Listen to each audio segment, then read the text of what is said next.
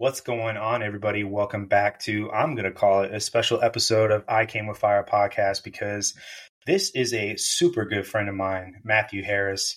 Um, we have talked about him coming on for a while. We have known each other for a long time, uh, been through some crazy stuff together. And we're going to talk about some yes. crazy stuff that he went to as well. And, uh, but man, I am super excited to have you on, bro. How are you? It's been a long time since like seeing each other face to face like this and had a conversation. 100% a hundred percent. Um, I'm blessed. I'm really blessed. Uh, I'm so blessed to, you know, just to even be, you know, joining your podcast. Uh, you've had a bunch of um, amazing guests and legends, you know. So just even be here, just even be on the podcast itself, you have no idea how much it means. So thank you so much. But I'm doing great. Dude, doing absolutely, great. man. You're a legend too, bro. For real. You're a legend too this podcast is uh, not just for people who uh, well one of our guests he made a joke with me one time. He was like you gotta you gotta write a book to get on this podcast. And uh, i thought that was kind of funny because we've just gone through like a string of authors. And um but no man this this is a podcast for anybody dude. And um you know so i you have a lot to say and we've been we've been good friends. And um you know i think that you're right. definitely one of the more wise people I've met in the Air Force, and I don't use that that word with the Air Force very often, wise and the Air Force.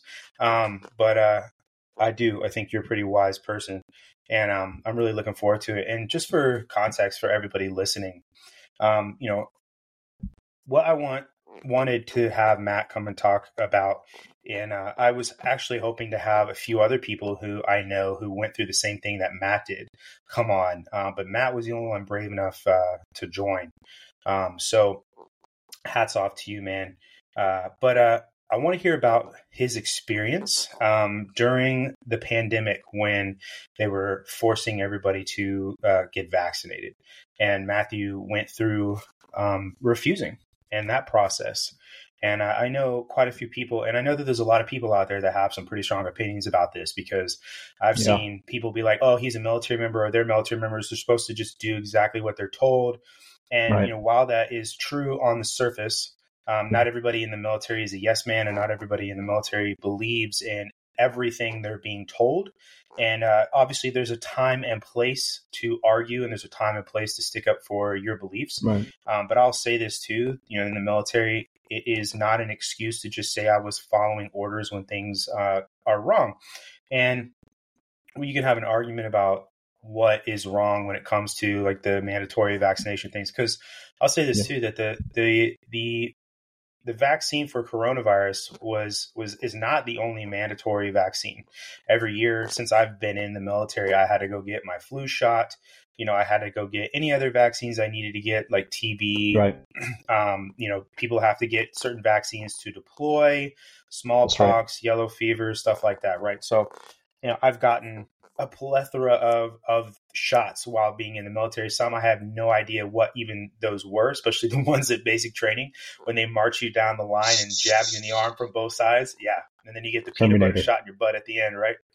And um, Perfect. But you know, I just want to say that uh, I want I want people to understand that there's there's a lot of views on on this, and there's a lot of views on military members accepting and refusing because it was just there. I feel like there were more people upset about military members refusing some of the military members that refused than uh, you know than there were people who were upset that military members just were getting it. I guess, and I mm-hmm. understand mm. both sides.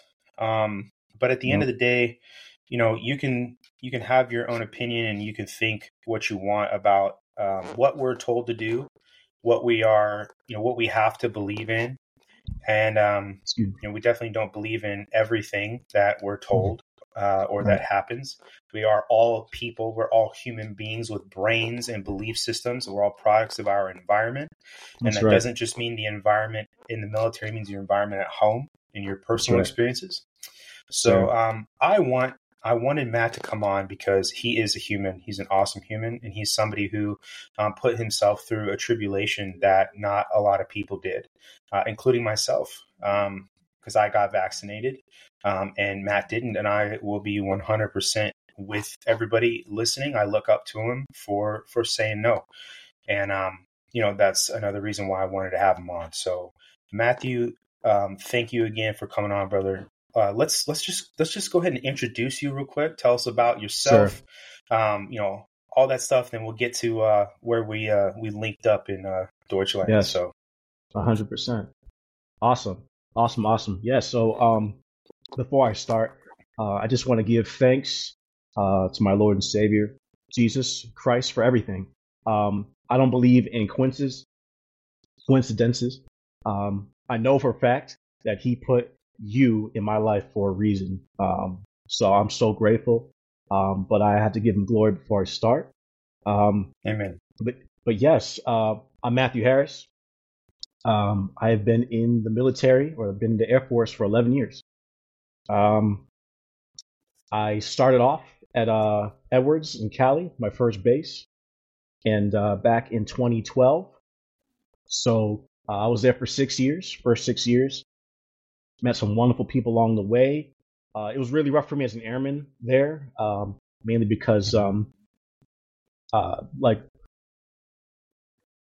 it was uh, it was rough because uh, from the top down, it was very toxic, people wise, mm-hmm. leadership wise. So the really the people that we had were um, like the staffs and the techs, you know, and, and below. Mm-hmm. But um, there's good people here and there, higher up. Don't get me wrong, but um, I just want to uh, say for everybody listening that uh, yeah. may not be affiliated with the military. That's when he says staffs and techs, he means staff sergeants and tech sergeants, technical sergeants. And for the Air Force, that's your E5s and E6s. So it's like it's middle management. It's middle management. Middle management. So that's right. Uh, non non uh, non commissioned officers, uh, E5, yeah. E6, and uh, yep. then it goes to the senior ranking. Uh, right. With uh, Master, Master Sergeant Master Sergeant Chief. Um, yep. I'm glad you brought that up. I probably should explain it better, but uh, no, you're good, man. Um, yeah, um, met some wonderful people there. Um, then uh, at the time, I'm not gonna be, uh, I'm not gonna lie, I was very scared to go to um, another base, mainly because I was told you can only go to Korea. If you want to get out of this base, you can only go to Korea and, and maybe Turkey. Right. And I was scared right. of war. I was scared of Kim Jong. I was scared of it all. I was scared. Mm. Uh, I thought we were going to go to war any day but mm-hmm. it um took took the risk, took the leap of faith. Um, I got orders to Kunsan, Korea, and then I also mm-hmm. had a follow on after that to Germany, where I met uh, Mr. Gresham. But um, uh, Kunsan, yeah. one of the best experiences of my entire life. Uh, mm-hmm. Probably the best moment of my career so far. Leadership, um, the people I connected with, uh, everyone was vibing. So you know, war. That wasn't a thing. It, that was definitely. Mm-hmm. I want to say it was propaganda. It was propaganda. Uh, everyone's just vibing, having a good time. COVID Absolutely. wasn't a thing yet. You know what I'm mm-hmm. saying? COVID wasn't a thing. Uh, mm-hmm. So met some wonderful people. Uh, some even some army people. Uh, Camp Humphreys, which is on the mm-hmm. way up to Osan. Uh, so that was 2018 to 19. Uh, one year there, and then I went to Germany, and um, yeah, uh, and that's where uh, I met Mr. Gresham. And man, that was a squad. Oh my goodness, that was dude. That was such a good group, man. And, and it's it one was, of those. Dude. It's one of those things where looking back, it's like you can't you can't conjure that up again. You can't just Mm-mm. you know it's the people that you had at that time, and that's it. And Dude. it was just so amazing. It's uh, crazy that you say that too, because so when I when I 1st mm-hmm. got to Germany, because I got there before you, um, yes, I got there in uh, 2018, and right. I immediately like heard about like swing shift and the guys on swings on Echo Flight, and I was like, you know, they were called the Echo Empire when I first got there because everything everything yeah. in the office was was Star Wars themed. And um, I just want to say too that like I don't know everybody else's experiences, and maybe you know you had different ones when you're at Edwards or in Kunsan, but at the 569th at Vogelweh in Germany, every flight had their own individual office, which is not typical. So like even That's when right. I was at when I was in Montana, there was one office for all flights. Here at Travis, there's one office for all the flights. and I thought that was Mm-mm. super cool because it really gave all the flights their own identity. And Right. like I don't know, I, we used to joke, and we eventually got to that point, but we were joking about it before you got there that all the all the flights were like Hogwarts houses, and then eventually we became a Hogwarts themed uh, Oh my flight for gosh. there for a second. I know, dude, that was but no, but you know, I went and saw the the swings swing shift uh, flight office and saw the Star Wars stuff in there, and then you know we, Right. we went through a couple different transformations. We were uh, the office when uh when uh Sergeant uh, Anderson was was uh, the flight chief, and that was fun. We had all Mhm. the that dorky shit going on, but yeah, man, I, I, that was one hundred percent my my flight. One of my my first flight when I was in Montana, we were mega close, and um, but Yeah. there's and that was super special because that was like my first flight, and it's you know Right. that's that's not something that you know you can compare to anything else but Mm-mm. that experience i had with those people and then like obviously our mission set over there um, is so unique when it's compared to a lot of other security forces squadrons in the air force you know we're um, military police but the air force calls us security forces um, and uh just just the people we were with the stuff we had to do the off time that we got to spend with one another the camaraderie we all had you know it just it's insane dude and i'll say you know there was a couple people that really were the glue throughout the whole time and Yes. dude i, I know Yes. you know who i'm gonna say was the Heck glue yeah. but Su- sunny strong man like that's she was she was the glue for sure absolutely and um you know super Literally. super grateful and thankful for her i would love to have her on one day but uh, she's awesome. she's pushing pushing basic trainees down there at uh at Lackland Air Force Base in Texas. So, but yeah, man, it was it was wonderful. All those people Yes. that, that we had on that flight, and um, we definitely went through. We did get hit a hit a period of time. I kind of want to talk about with a specific Mhm. flight chief. Um, I'm not going to say her name because um, I don't know if she's still in. You're still in. I'm still in. I don't want to really ruffle any feathers too too much with people.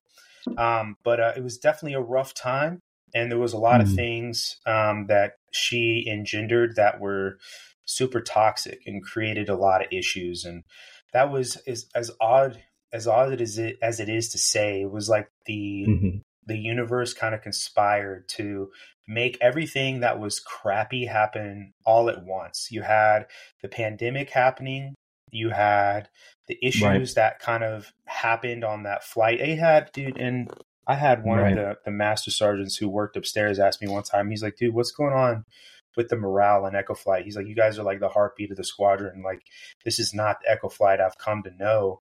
And, Mhm. you know, I had a real long conversation with him about that.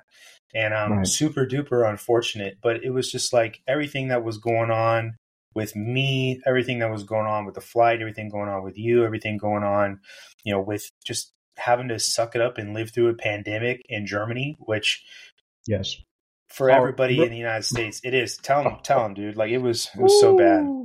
There was Yeah. there was a couple countries in the world, Australia, hmm you know, Italy Yeah. had a lot of lot of old people, tons of old people that They really did. suffered. Oh yeah, but Mhm. there was only a couple countries in the world that just um had hell on earth for Mm-hmm. restrictions for um just how the governments conducted their business overall germany was Yeah.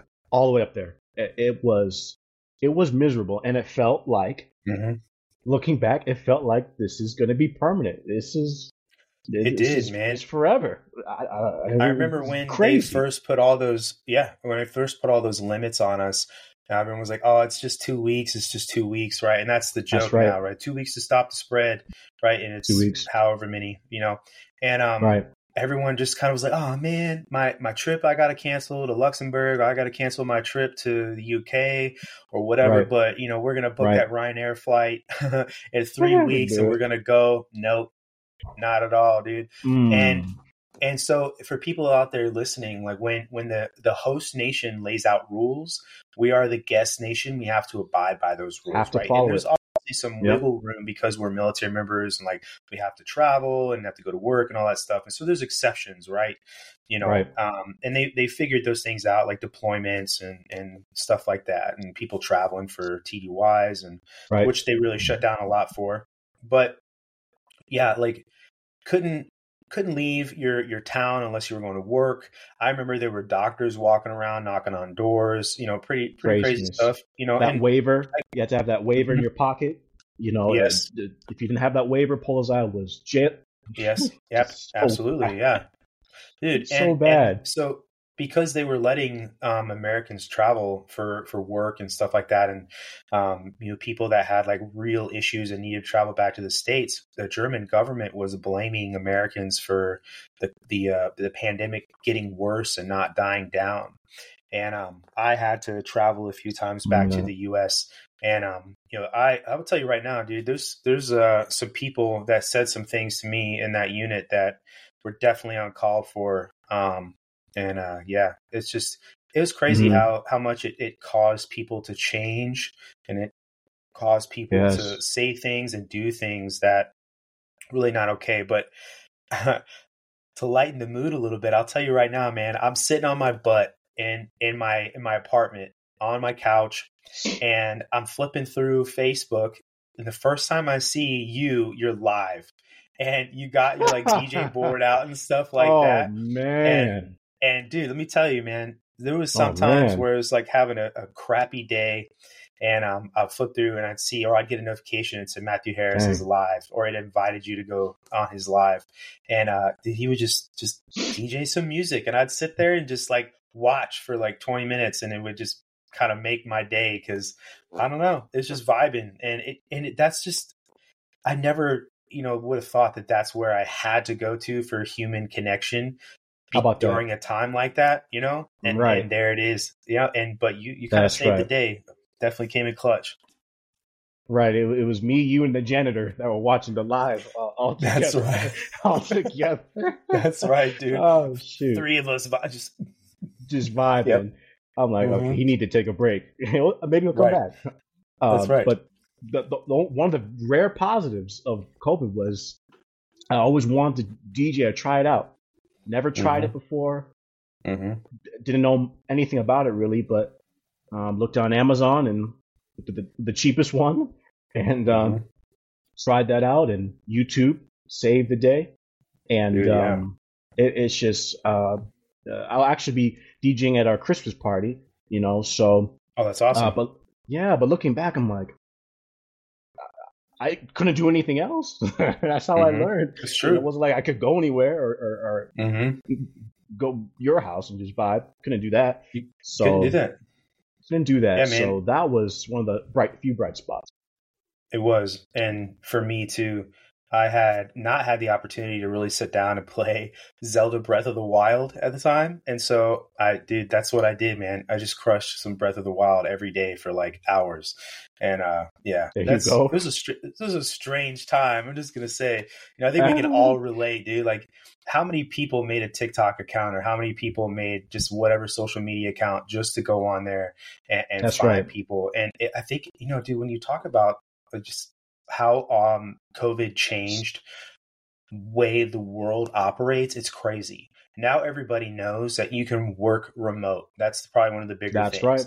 so many so many um, businesses and corporations are offering positions that are either hybrid or remote and you see you know ones that require you to come in but there are so many Right. that are remote and there's so many office spaces like i live near san francisco there's a Mhm. ton of buildings where people just never have gone back into and work Wild. and I watched a video. Yeah, it is wild, man. I watched this video of this guy who went back, and uh, it had been like two years since he'd been at his desk, and just like looking at the stuff he wrote on the calendar for like meetings the following week, and like it just would feel Wow. like being in a ghost town, dude. It's very, very Wow. apocalyptic in in a way, Wow. you know.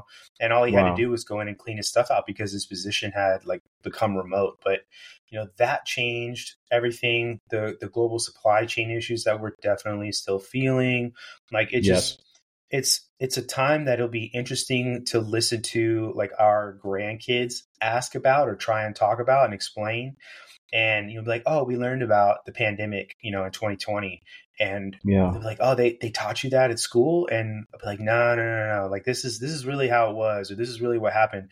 Because it's it's as big as learning about the spanish flu uh, pandemic that happened. 1918. And I remember learning about that. hmm Yeah, 1918. I remember learning about that when I was in school.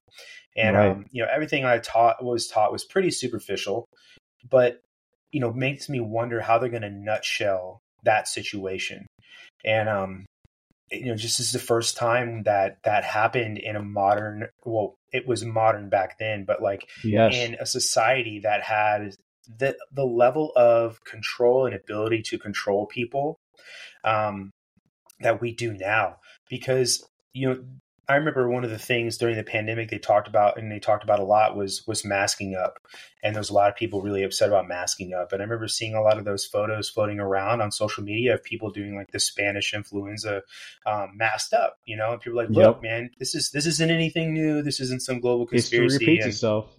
Yeah. right and and i remember Right. another one too um the you know yellow fever that happened in um uh new york and this was uh Hmm. i want to say like colonial new york and it oddly enough it kind of uh inspired the the sleepy hollow novel that washington irving wrote but Wow. they know you know they required people to social distance and they they locked down bridges and stuff like that so these are these are old style you know tactics that we use to like stop the spread and keep people healthy and all Mhm. this stuff so Mhm. you know it it just was interesting seeing you know what you know what we what we did but those are those are things that happened that happened before right. but the new ways that we went about trying to like monitor and control and Right. you know social media not letting anybody get on and talk about something that didn't go with the narrative or not let not getting on there and if you had something negative to say about a specific mandate or or specific guidance or a specific person right like Mhm. Fauci or whatever you were you know you could risk losing your whole platform you know what i mean and a lot of people did and a lot of people you know That's got right. stuff that was demonetized and still still happen and you know i mean for Yep. all intents and purposes this this this episode going on youtube and spotify you know could could get pulled down i don't know just because of the topic we're talking about but i i still think it's worth talking about and people hearing especially when we start talking about like what you went through um but it's it's crazy the links that people went to and not just the links that people went to in positions of authority okay? Um because we could talk all day about that like why the Yes. cdc was was able to say to private um, owners of apartment buildings and stuff like that hey there's a there's a stop on collecting rent. You know why did that come from the center for disease control? You know that that's a little weird. That's what seems like powers that the cdc should not be able to exercise you know um Right. so just weird weird overreach and overlap things like that but Right. you know it just there was a lot that changed and one of the scariest things was seeing people change and it kind of you kind of really realized, and that was the first time i think a lot of us saw just how quickly people will turn on other people for the sake of something that is is essentially peer pressure because the news media and social media these little echo chambers that the algorithm online creates for you shows you everything you want to see and it sort of gives you this like almost like the liquid courage alcohol gives you to just kind of do and say shit that you probably shouldn't say to people you Huh. know and um I like that. Yeah. you know i have family members that you know Yeah. said you can't come over or you know if you don't do this or you know you you're make just just horrible stuff people said and did to each other and people you know i don't know it was a very dark time in that way too you know saw the ugly side of uh, of humanity so That's right. And when when you like look at the remember the whole toilet paper situation in stores, how how everyone That was just weird. like like it was just weird stuff, and it was just like a Mhm. Tuesday, and people Right. were just like, yeah, "Give me the toilet." paper." Like, like, like Right. it was like ar- armed guards, armed guards guarding the bathrooms so people wouldn't steal toilet paper. I'm like, what kind of upside down? wor- What is happening right now? right this is a Uh, respiratory virus respiratory virus, you know, and and but just like that, like we really are starting to change. And even like Mhm. me, there was a couple. I'm like, I don't usually think like this. Oh, you know, Mhm. like the coughing and the sneezing, and you know, it's just right a normal. oh yeah You know, oh god, oh god. You know, we started like, you know, started uh, arming up, and you know, don't you sneeze again. Don't you look at me and sneeze again. And it's Right. just like, you know, like a couple months ago, this wasn't a problem. Um, No. Or or like, and even like you know, in Japan, for example, Korea, they've been doing that for decades. You know, out of respect, Absolutely. out of respect to other people, masks. Mhm. Um, you know, I'm sick, and I don't want to get you sick. You know what I'm Right. saying? So I'm going to respectfully put a mask on. Mhm. But it, people did not know how to how to act, and Yeah. uh, and then you see the still see it today. Not not as much as before, but the people in the car by themselves with a mask on. oh God. It's just like Dude. you got to say an extra prayer. You know, just gripping it, white knuckling. It's true. Like, um, I live in Mm. California. I see it pretty often, actually. Yeah, it's, another day, especially in Cali. it is. Oof, especially in Yeah. Cali, is Yeah. special people over there. I lived on the, you know, I lived in Cali in the back half of the pandemic, and Mm. you know, for for a very long time, we were still required to mask up everywhere on base, and Okay, just some of the dumb rules, you know, like oh, you like going to a restaurant, right? When restaurants Right. started back up, you had to wear a mask from like the the maitre d like seating booth, right, or stand to your table. The second you sat down, you could take your mask off, right? You know, it's just like where's the logic here? the you know, Simon says, "Oh my, g- right?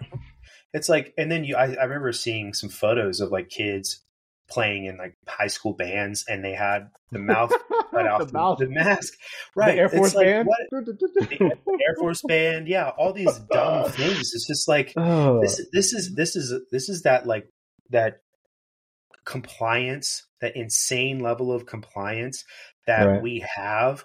It's like technically the mask is on, but the purpose is defeated.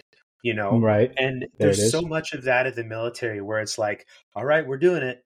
It doesn't make sense, but we're doing it. You know We're what I mean? it. And it's just like, it's just so crazy because I think too, man. I remember having this conversation with a few people. We may have had this conversation, but it's like the civilian populace kind of got a taste, a little bit of a taste of what it was like to be in the military and being told to do shit that makes no freaking sense. There it you is. know, and being forced to do it. And I just remember like reading people complain about stuff online and i'm just like we have we have a, a we definitely have a higher threshold for bs you know what i mean because we're just so used to it doesn't make it We're just so okay used to we're it. just like numb to it you know Mhm. and, and it definitely during that period of time it definitely pushed our thresholds you know we pu- pushed past what we wanted our threshold to be and got got frustrated too right alongside everybody else but That's it right. just is super, was super funny, man. And also, it, it was really interesting watching who at work took it a lot more seriously than other people, and especially those in like leadership positions,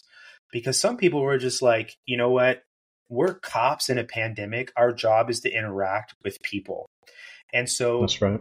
I was one of those that's just like, I'm going to do what I have to do with this social distancing thing and all this other stuff going on at work because I have Mhm. to, but Mhm. I'm not going to not going to go out of my way to do things that I wouldn't normally do at work that I need to do to get my job done because it's just like I'm so in it with everybody.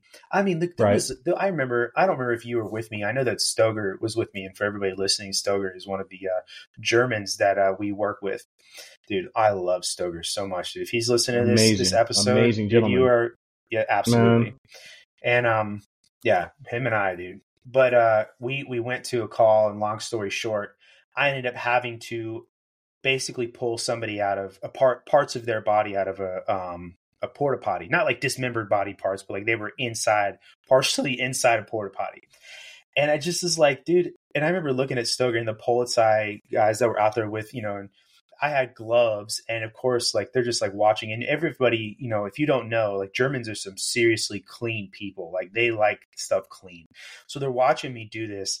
I just remember like looking and thinking, like, dude, I'm pulling somebody out of a porta potty in a pandemic. Like this, this is there's just no point in in doing any of these like societal protection measures for me while at work.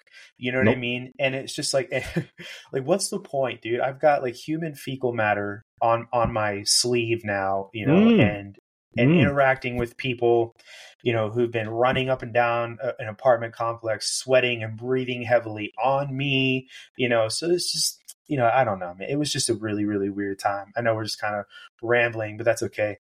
Um, it just I don't know, dude. I, I I was weird watching kind of the Jekyll and Hyde that happened. I think that's a really good way to Yeah. describe it because there was some people, like I said, that at work was like before that happened, super chill, super nice. You know, and you, you know, there's people that are like nice and people who are when they're on duty and off duty. There are some people who are two totally different people. Completely you know? different.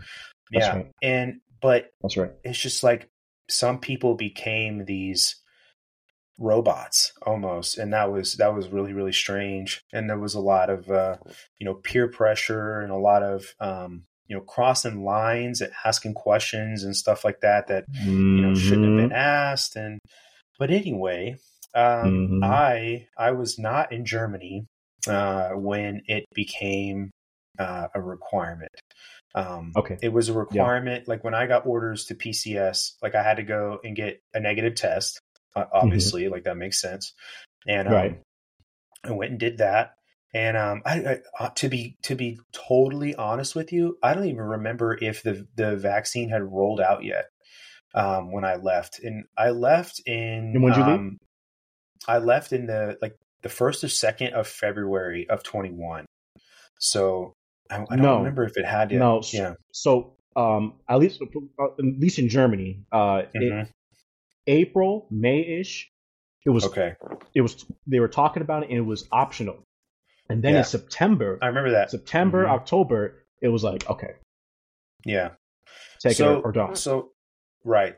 So I want to hear because like we had two different experiences, obviously, right? Because I was at Travis, we did. you were at Vogelweh, and I, you know I do want to talk about like kind of how this played out at Travis, but I really want to hear you know what happened with you, you know, and the the you know what I have to say about like the experience Mhm. here is is secondary for sure, but it's like with the additional pressures of what the German government was putting on, like the Americans, like the base commander, you know, um, pressure to like keep Americans on base or keep them in their homes and all this stuff that, you know, yeah. we, and I know there was a lot of our leadership that had, that took issue with that, you know, they did. um, yep. but, but there wasn't a lot they could do. And, Mhm. um, so when that, when that started happening, what was, what was sort of the climate there? Um, when when they started saying, "Okay, hey, it's optional." What was sort of the climate like? So when they were saying it was optional, excuse me, the Mhm. climate was there was a lot, definitely a lot of discussion. It was like the, the the around the you know the smoke pit and like around Mhm. the table talk and and we were like, oh, you know, yeah, it's probably gonna be mandatory soon, right? Like you, you would think Mhm. if they're talking about it now, eventually it's gonna it's gonna be the real deal. Um, Yeah, yeah. So a lot of people were like, yeah, I'm just gonna get it now. It's gonna be mandatory anyways, but I'm just gonna knock it out and and call it a day. And um, and I was like, okay, I, uh, yeah, yeah, yeah. And, and and I was at the point where I wanted to hear a little bit more. I wanted to hear, you know, if people did get it. I wanted to hear what they had Mhm. to say. You know, um, I I wasn't gonna get it right away. I was gonna get it. I was gonna Mhm. get it. Oh, really? Uh, but I, I was, but I, I wanted to wait and just hear more information. I wanted to hear what people had to say. You know, like, uh, Mm-hmm. you know, what was it? You know, maybe they'll, maybe it won't be mandatory. But I had a Mhm. feeling eventually it probably will. And part of me is And- like, just go knock and it you out, can man. kind of tell Let's from it out. listening to people talk, especially like leadership wise, like you know this is heading heading that direction. You know what I the mean? phases. So, Yep, but yeah, absolutely. mhm, definitely. absolutely. Yeah. Yep. There was phases of it, and um, you know, oh, you know, the summertime is going to get worse, and because it was spring. Mhm. it was spring Yeah. um, when the the, fir- the talks first started um, Mhm. uh, becoming uh, more common about Mhm. about the, the topics uh, about that. So, um, but for for me, I was doing fast missions at the time. April, April is Yeah. when I um, went to Africa or started. We started doing missions to Africa. Can you can you give just like a brief brief synopsis Yeah. of what fast is, real fast? so fast fast stands for uh, flyway.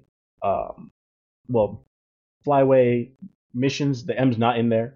Um, Yeah. But um, basically, um, for us, at least for that flyway mission, um, the goal was to assist the French in their um, picking up their troops and dropping off their troops for the deployment.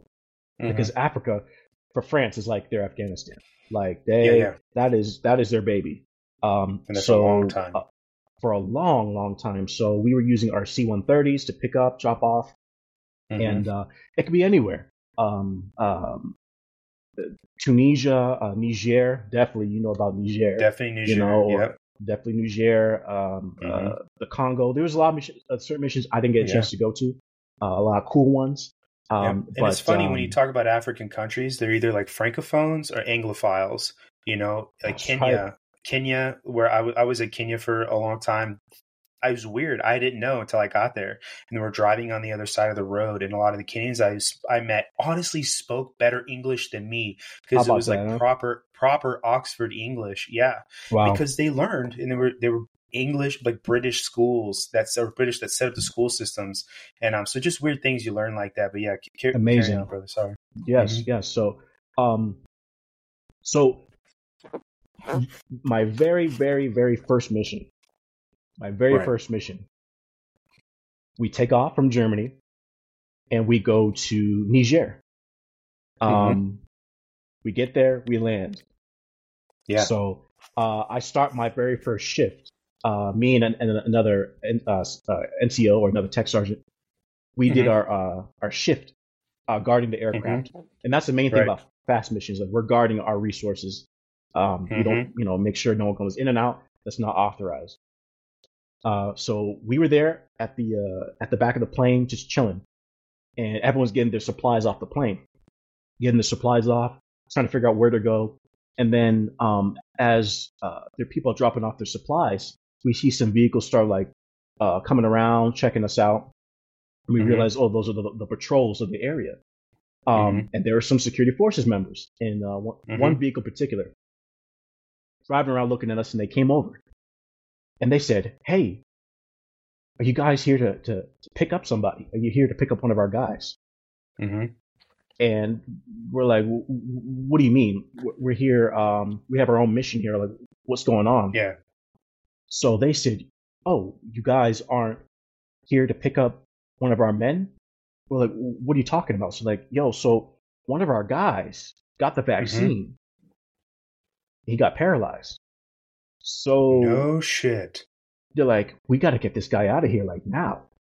And their leadership was trying to, "Get him out of here! Get him out of here! Get him out of here! We got to get this guy out of here." But they're trying to, you know, not cause a panic. So oh my god we're talking to our pilots, and our pilots are like, "What do we do? Like, we can't just we can't just leave. We're supposed to be here for a couple of nights." And uh, we're like, "Are you sure? Maybe, there's got to be miscommunication. There's got to be hmm a different aircraft, right?" So like, I Mhm. don't know. We we we're pretty sure it's you guys that's here to pick them up. So there was a lot of confusion. Um, but what ended up happening was that um, they found out okay, it wasn't us that was there to pick up this gentleman. It was a C5. Um, and later on that evening, that C5 came by, picked up the Mhm. individual, and took him back to Germany. That right Okay. there started everything for me in regards to, hmm, dude what what a crazy story like what that I can I can just it's- understand the fear that that had to put in you but we were all talking like, yo, like, okay, this was April. This is when Mhm. at first we started talking about it, and people were first starting to, okay, we'll give it a shot.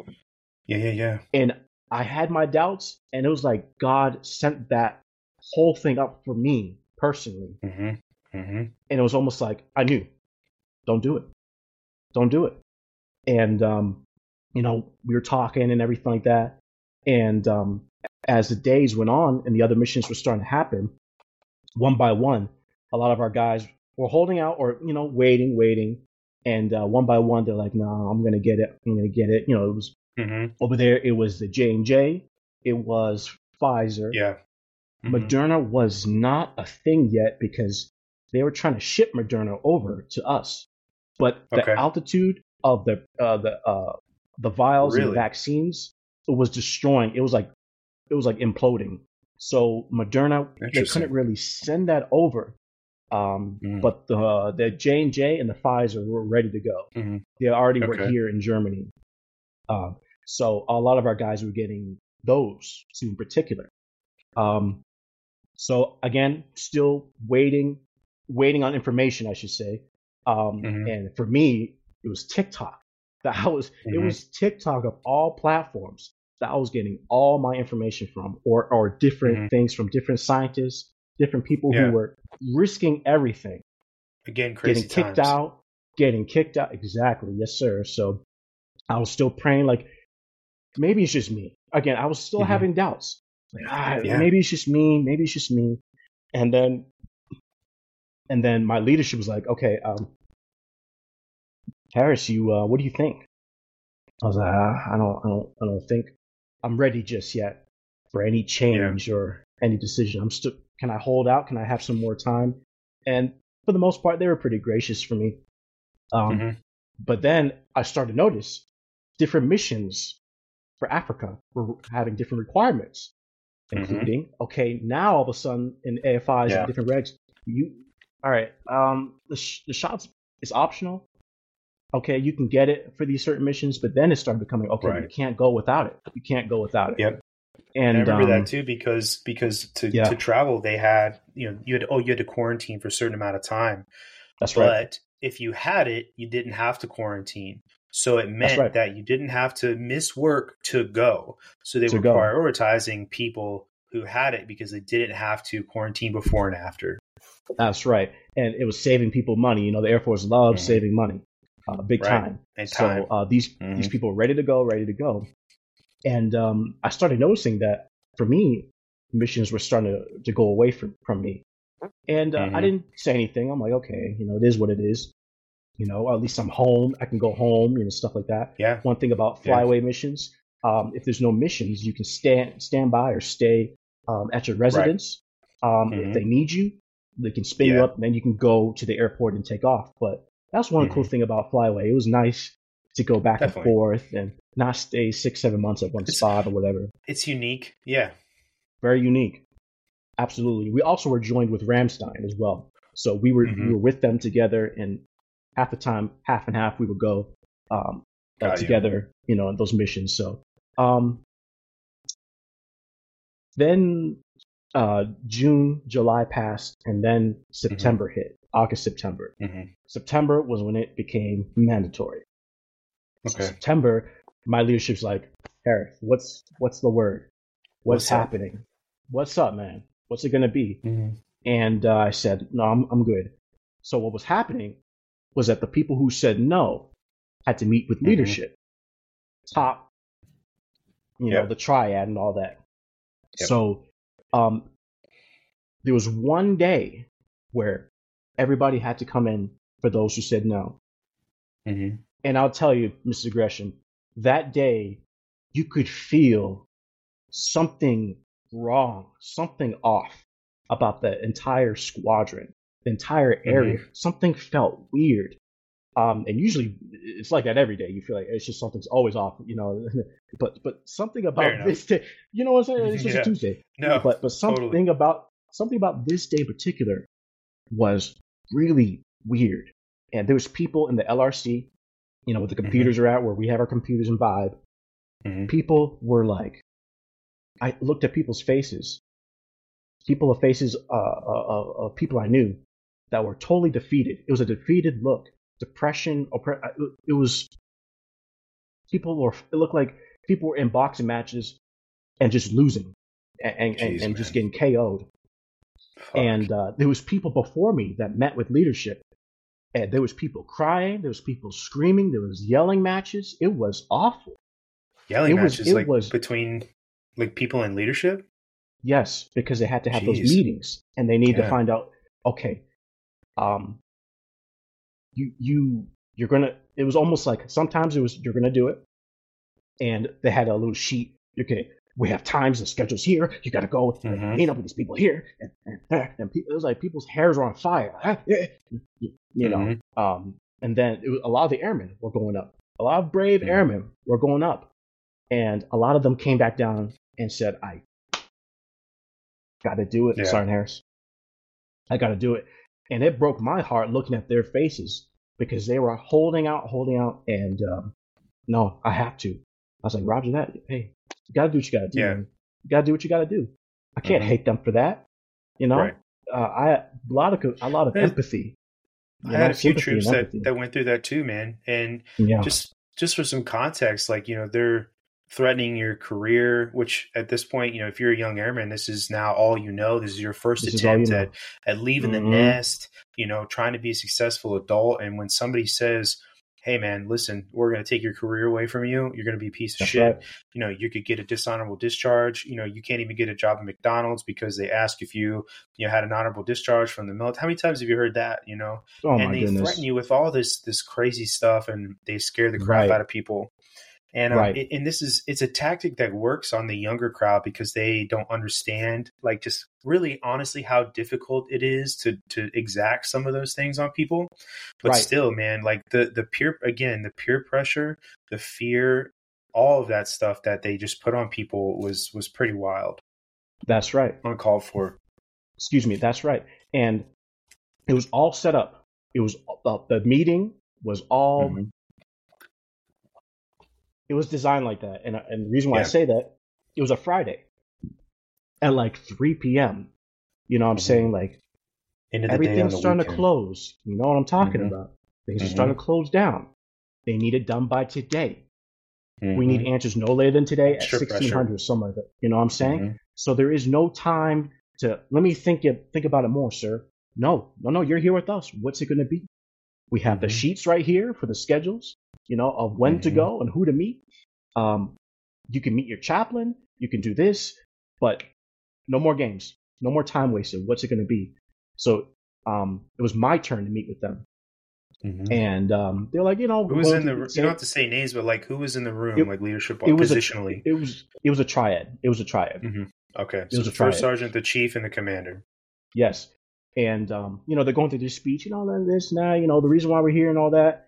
And they said, uh, What's your answer? I said, no.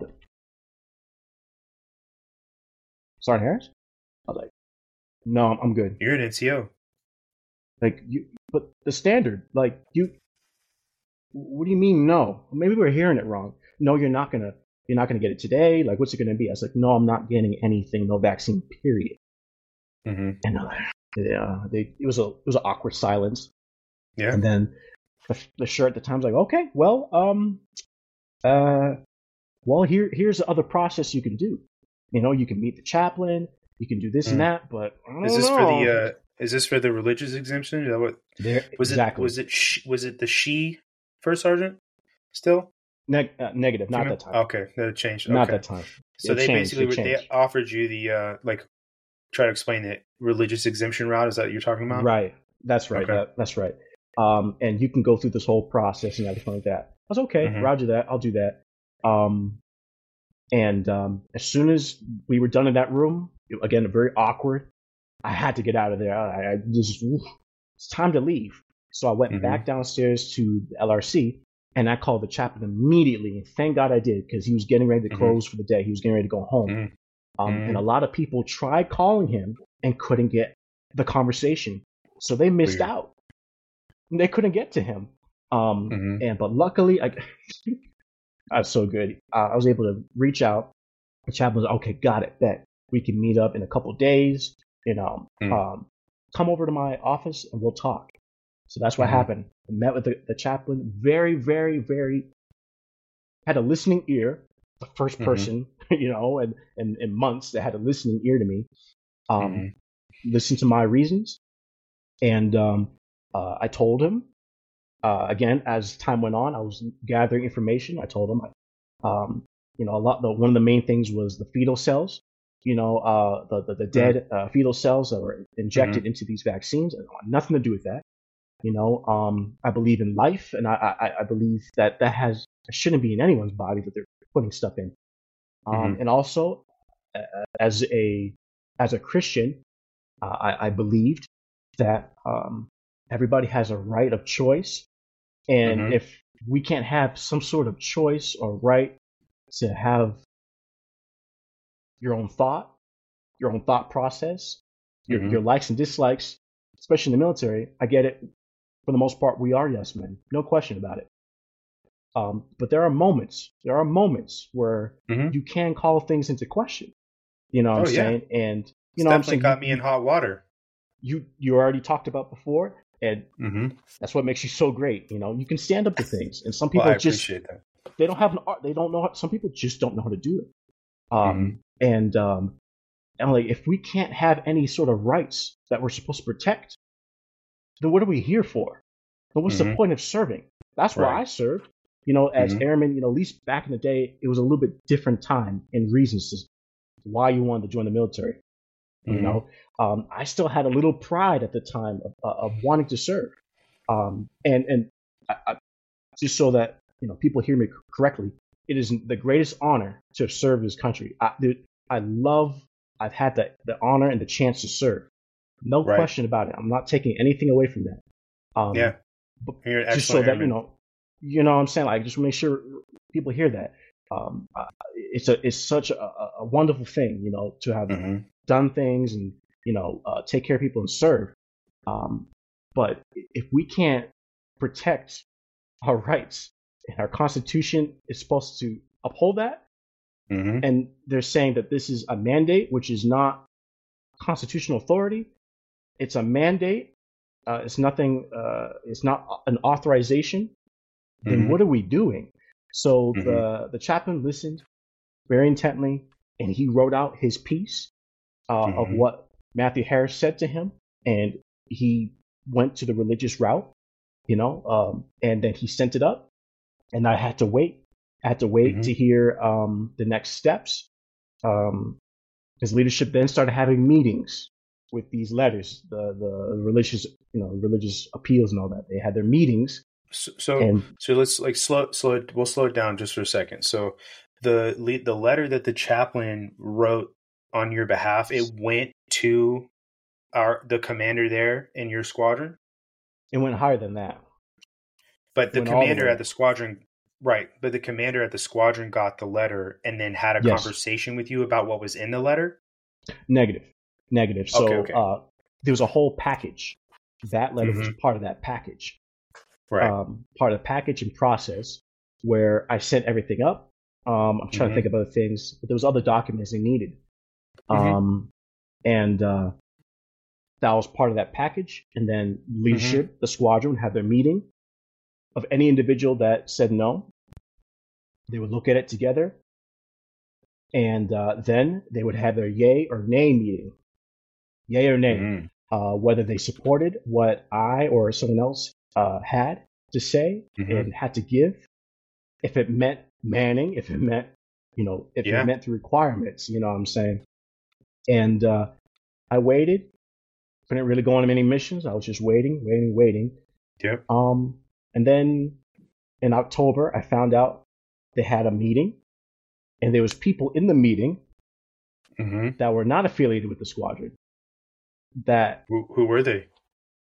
One was a senior at like medical, one was uh, like a chief and like finance, like random AFSCs that had was it, nothing was to do with me. supposed to like was this supposed to like try to keep the objectivity of the meeting or was this It's- like It, that's yeah what was I the purpose No, I have no idea, Mr. Gresham. No one told me anything. So Okay. it's very possible, maybe non-biased, you know. yeah Um, but I asked uh, my first sergeant, "Can I have, can I have some documentation of the meeting?" yeah I, I was never, I was never called in. yeah Never called in. That's- that seems um, really fucking shady really weird. And the only reason why I knew about it was because the shirt called me and said, uh, Mhm. "Yeah, we denied you. Sorry, man." And um, so that was they at the give you any lowest level. justification did Never they give you answer. justification wow Never got an answer. Um, so that meeting with that leadership was at the uh, the squadron level, the lowest Mhm. level. But it, it it it didn't stop there. It has to go through all three levels, which is the second one is MAJCOM level, and then the third level, the highest level, uh, was the Third Air Force. so, So- essentially they made a recommendation of non-approval essentially That's right. To not approve Non-approval, okay mainly for Manning. Um, hmm you know, basically, Sergeant Harris, he just doesn't really fit the build of what we're looking for. Uh, he should be ashamed of himself. He should be ashamed of himself. It's unacceptable. We need Manning. so we need our NCOs, you know, to be upstanding. Um, and then what we're gonna do is we're gonna.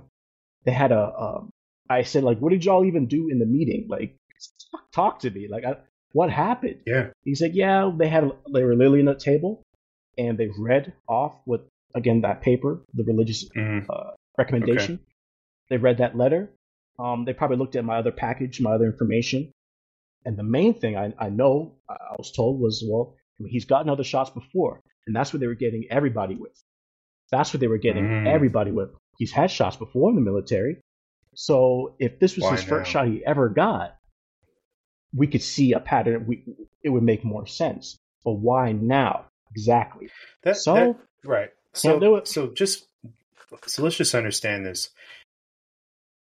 They essentially sent it to this this group to have this conversation, which you know it's just it's a sneaky meeting essentially where you're not welcome, right? Because they probably don't want you to hear what they're talking about, which which seems really shady in the fact that you're not there to provide any more context than what the letter on your behalf is there for and whatever else was included in in this packet.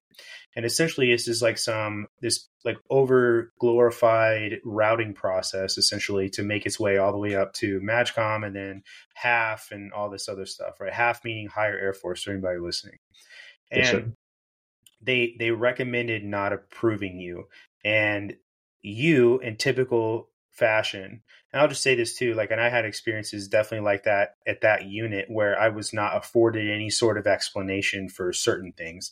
And they're not they're not related to this they're related to other things that definitely um, made their way to the inspector general's office. Um, Mhm. but um, you know, so this is I just want to say too for somebody that's listening and may not have been may not be in the military that this is not uncommon either for somebody to get told what a decision was made on their behalf and not get any real context. And if if you have a good senior NCO or maybe a you know a junior officer who may have been present during that conversation, they may kind of pull you to the side and give you the gist of what the reason was, but that's pretty rare, you know. And um, to hear that somebody said you should be ashamed of yourself for the decision you made, that is that's ridiculous. First off, um, you know, we could have a bigger conversation about the rebellious nature of us as Americans. First off, um, and to sit there and try and say that now your ability to lead has been called into question about this and you should be ashamed of yourself that's absurd especially when and i'm just going to keep it real and level with with you here knowing some of the people in that squadron and the stuff that they got away with to question you about that is laughable so I'll just keep i'll just say that and leave it at that but Understood. um I got you. yeah uh, at at um at one point when we were talking you said that when the chaplain you went and met with him the first time that he was a listening ear and that's the first time somebody had really listened to you in a couple months what were the conversations like that you were having maybe with like i don't know like the senior ncos on your flight or maybe some of the other you know like what first off like i'll ask you this in two parts what were some of the questions Right. that you or conversations you were having with people and like the senior nco level leadership that you're interacting with every day about your Yeah. decision and then what were the conversations that you know everyone was having like peer to peer and at the you know the airman level right That's a great That question. Great question. Yeah, Mhm. that's that's a great question. Um, for the top down Mhm. senior NCOs or you know an officer here or there, um, you know the guard mounts. You know what I'm saying Yeah. guard mounts, and yeah yeah you know that's where a lot of people were like starting to shake in their boots and get uncomfortable. Like, hey, it's oh yeah we, Yep. we hate to come to your guard mount. You know what I mean? But uh, Stomp, there's stomp. some things we stomped out. There's some things we need to address. And Mm-hmm. um, usually after guard mount, we're like trying to, you know, we're trying to go to work. You know what I'm saying? We're trying to, to right get things mentally going. prepare to mentally yeah. prepare. you know how it be down there. It's just Mhm. so wild, you know, and at a, It lot is. of times out of nowhere, certain things. So um, a lot of it was in the patrol cars. We were talking. And remember, we're with the army as well, so the army's getting their their spiel.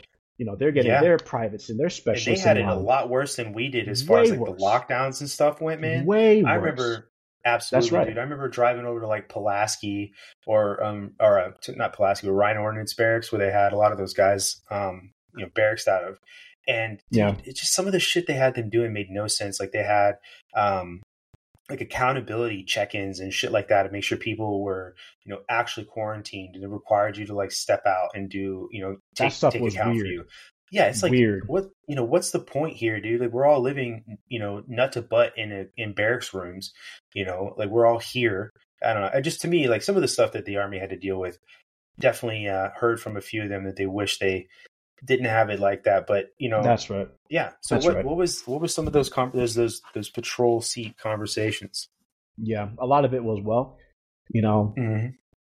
I got mine, you know, or you gonna get this on Harris? I'm like, Uh. no, no, I'm good. And oh, why? You know, I would give my my spiel. I wasn't trying to.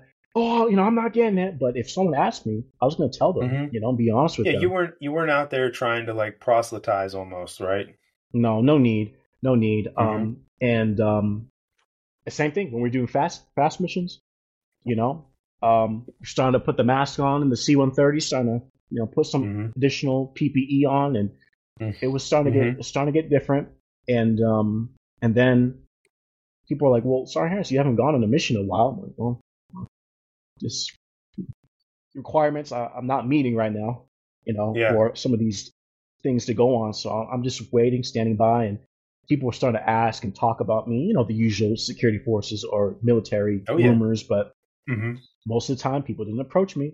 You know, sometimes it was from other people's mouths and telephone, all that. Mm-hmm. Um, for the peer level, you know uh, of a, a friend, a female type that is Mhm. the homie, and Oh, yeah. uh, I al- She's I good also people. should that's right, and also uh, need to say that when I was waiting in the meetings, you know, Mhm. waiting on the well, not waiting on the meeting, but um, when they were having those decisions, um, Mhm. her name was also in the meeting as well. We had the same meeting and the same things happened um, Mhm. with the decision, the yay and nay. Her, she was Mhm. also in that meeting, and he called her. The shirt called her as well. Like, hey, sorry. Um, and um, honestly, Mr. Gresham, if it wasn't for her, because no one else wanted to talk with me about it, we already were. Mhm. It was already getting awkward. You know, well, you know, clearly he's unclean. You know what I'm saying? Mhm. And you know, right it's starting yeah, to- yeah. you know what you're I'm the, saying? you're Like, the hey, lep- you're the leper on the edge of town right there you know I was I've started to become the outcast, and you know, if yeah you can get it, if you if you would have got it by now, things would have died down already. You know what I'm saying? Mm-hmm. You're starting to look like the problem. And Yep. uh, I was just like, yeah. So half the time I'm going to work just trying not to even talk to people because keeping it was starting. down. To, everyone was starting to look at me, and uh, Mhm. all I could really do was pray. But it, it was for our friend. You know, half the time she was going through a lot of persecution as well. And the Yeah. only time we could have conversation and time to clear and just vent was at the smoke pit. Mhm.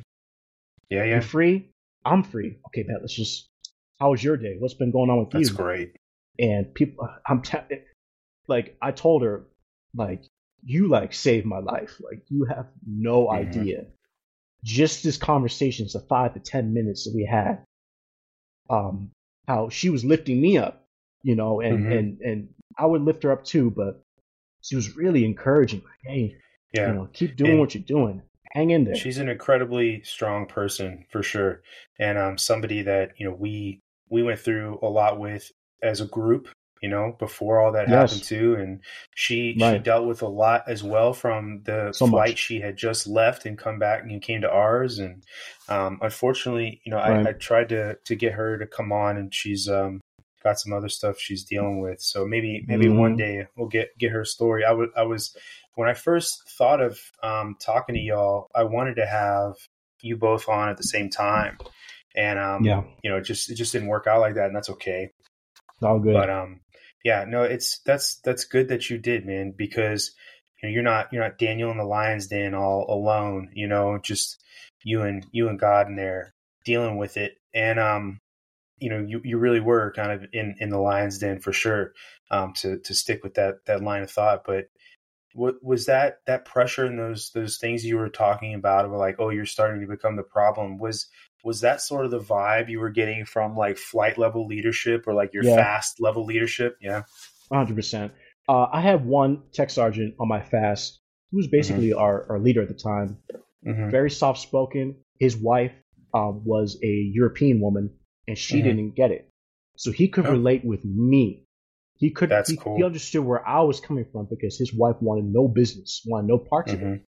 So he was never like accusatory. He was never Mhm. shaming. He was just like, "You got to do what you got to do." Um, but leadership eventually is going to ask questions. Mhm. So you know, just be honest. And uh, Yeah. so wonderful individual. Uh, this man uh, from my neck of the woods, from Massachusetts, um, lived in the same town as I did, so we could Mhm. relate in a lot of le- a lot of uh, levels. that's um, awesome. Right. But as far as like actual flight, I mean, leadership one day in particular shut the door and wanted to talk to me. Like, so what's up, man? I'm like, just get it over with. what's up, man? Right. We heard like anything changed? Like, nothing has changed. And one individual in particular, um, a tech sergeant at the time, uh, Mhm. one individual was like, listen, you know, I'm gonna get it. I'm gonna get out in a couple. Uh, you know, I retire in a couple years, so Mhm. like, it would make sense. Like, I don't want to lose everything I have, you know. And you, you know, you you've been in for you know over ten years and stuff like that. yeah, Like, you're over why the would hump. you? Yeah, why, why? Why would you ever like? Do you understand what you're doing? And then he would give me statistics. Oh, it's been fake, and like you don't. Do you know what you're talking about? And what have you been like? What have you been looking at? What What's your sources? What's your science? And Really, just going in and going in. I'm just sitting there, sitting there, and there's a math sergeant in there. kind of being just- disrespectful, huh? You know, just watching. You know, just just watching us go back and forth. And um, my supervisor was also in there, just watching, just watching. And um, it went on for about like 15, 20, 25 minutes. Um, and uh, they're like, well, like we all got it. You know what I'm saying? So, like, you do realize you really won't be able to do much of anything because at the time, you know, I was coming back. Yeah, I was already back from my my fast missions, so uh, I was already back to flight. Um, patrolman, you know, working the desk, you know, 911 uh, Mhm. center. Yeah. But um, they're like, we gotta, like, dude, we gotta get you off the road because you know, in Germany, you gotta, you can't respond to anything. I'm like, you know, it's crazy. I'm we're out here trying to protect and serve and save lives if we need to, but I can't save a life because I can't go in this room because Was- you need a mask and other requirements. Was that a rule that the Polizei said that we weren't allowed to be on the road without having the vaccine? Was that something It was start. that, that became It was a a thing? thing. It became a thing. Um, it was in you know obviously host nation, whatever they say Mhm. goes, Yep. especially over Yep. there. Um, and um, then a little bit of of base, you know, baseism, little flavor they added, you know, to the to the Mhm. pot, Always. stirred it up. Yep. And they're like, basically, they're like, Harris, you can't even, you, you we can't allow you to be out in the public infecting everyone through disease and trying to save people, and you, we can't have that. So, what it's going to look like is you're probably going to be on base, patrolling on base, and working Mhm. the desk, and that is it. So, for three, four, five months, They bring your EPR just- into this and all that stuff too. EPR is a listed say- performance report. right? My annual yeah. report. Your so rating at the they, end of the year, yeah. That's right. So they they didn't say it like that, you know, but It was implied. it was held against me, you know. Mhm. It was held against me because everybody else could respond to things. I couldn't. But if you're working the desk, if you're working the desk, you're performing a duty commensurate with your rank.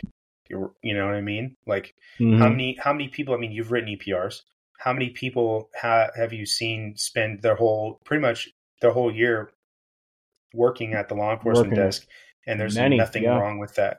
You know what I mean? Because No. you're a staff sergeant, and that's fairly fairly common for you to be working that. You know, and um, right, right. so I mean, if you don't mind my if you don't mind my asking, you don't have to like, you know, give me uh, specifics. But like, did it did it hurt you when it came time for rating period? This is the situation. Uh, part of it, and uh, yes and no. Uh, Mhm. One reason why it didn't hurt was because um, everything was shut down. So like volunteering, like all that was like out the Right. window for the most part. Right. Um, no no schools. fe- exactly no no Oktoberfest, nothing to you know to do and, and to be a part of. No Bad Durkheim. So- yeah, Exactly, it kind of hurt everybody. If I'm going to be honest with you, it hurt everybody. it did. You're uh, right. yeah, that- it made everybody pretty vanilla. pretty pretty straight across the board. So there was like hmm it, it Good point. no one took it seriously. You know, no one really took Mhm. that that EPR season seriously because nothing was going on. Um, but as far as uh, job related, everybody else had the job related. You know, yeah, working the desk helped. Working the desk helped. You know, uh, for helping out. You know, responses and everything. But as Mhm. far as being a part of it and patrolman, that that did hurt me in a lot of ways. That's that's unfortunate, man. Because I'm just gonna, I'll just say this: I've been writing EPRs for a long time, and I've been writing EPRs One of the best. major- You're one of the best. Appreciate- one of the best I've ever you. seen do it. I don't, Appreciate I'm you. not even Dude, joking. how many how many hours have we sat sat there at that computer with the TV screen and just sat there and wrote and wrote and wrote and wrote and wrote? grinded. I felt like Grinded, you dude. made me feel like I, I took out Bin Laden. You know, when I really just helped the old lady across the street, the commissary. You You're know? right, man. Exactly. Um, Made me but feel so uh, no, good. I, I appreciate that. But you know, I, I've been writing in my almost majority of my career. You know, I promoted um, to the point where I was rating relatively fast, and so I, I've been doing Right. it for over ten years at that point. You know, and so right. I know and have had plenty of conversations with people in leadership positions about how we're going to word somebody's EPR because maybe something funky happened during that rating period. Maybe they got some sort of trouble, or maybe there was a time where they had a serious family related incident and they weren't at work. So maybe they weren't like on par with everything everybody else did, but we weren't going to let it hurt them because, you know, you can't help that something A lot of super crazy happened. Exactly. And it's a lot of nuance and there's conversations that happen about it. And so I've seen these conversations and I've seen them not let things hurt people Right. because, you know, they they don't want it to, right? And and Right. it purely comes down to what um, you know, the the senior NCO tier and uh, uh, you know, eventually the commander because this is the final signature Yes. want Yes. when it comes to and there's conversations and, and just say like there's there's the bulk of everybody who they're like okay cool this is the ratings then there's the people they're going to really look at for promotions and then there's the the one-offs that we need to talk about because like we said before there's the nuance right so there's these Mhm. conversations so Right. for me to hear that you know somebody would even even in infer that you know just working at the desk and not being on the road is hurting you is is pretty ridiculous because I have seen conversations go i- you know in that way and not let things hurt them because right. of that. Right. Right. Right. And- Right. and, um, so again, I'll just you know summarize that by saying they let stuff like that happen, and they Mm. one hundred percent make decisions on whether or not they're going to use somebody's EPR as a as a like we like to say a torpedo to your career. And Right. once you start getting getting up in those the, the ranks, you know, once you become a staff sergeant and a tech sergeant, if you have the bad EPR, it's going to hurt you for five years. That's just kind of the way the Air Force goes. Because when you go up for a promotion, they look at all of these EPRs in the past, a certain number of them, and you Right. could be, you know, like you said, dude, you could have been that dude that took out Bin Laden that year, but last year, you know, well, you you had a you had some emergency leave you had to take, and you know you fell Yeah. behind on some required annual training, so we marked you Right. down in the leadership section because you're an NCO, and now that Crazy. will follow you for five years. You know, Five, six. so it's, it is- it's ridiculous, and you know we could have a whole separate conversation on some of the shortcomings of the Air Force and our our rating, um, you know, the way we rate people. But uh, Right. yeah, so just to me, it's just that's just laughable.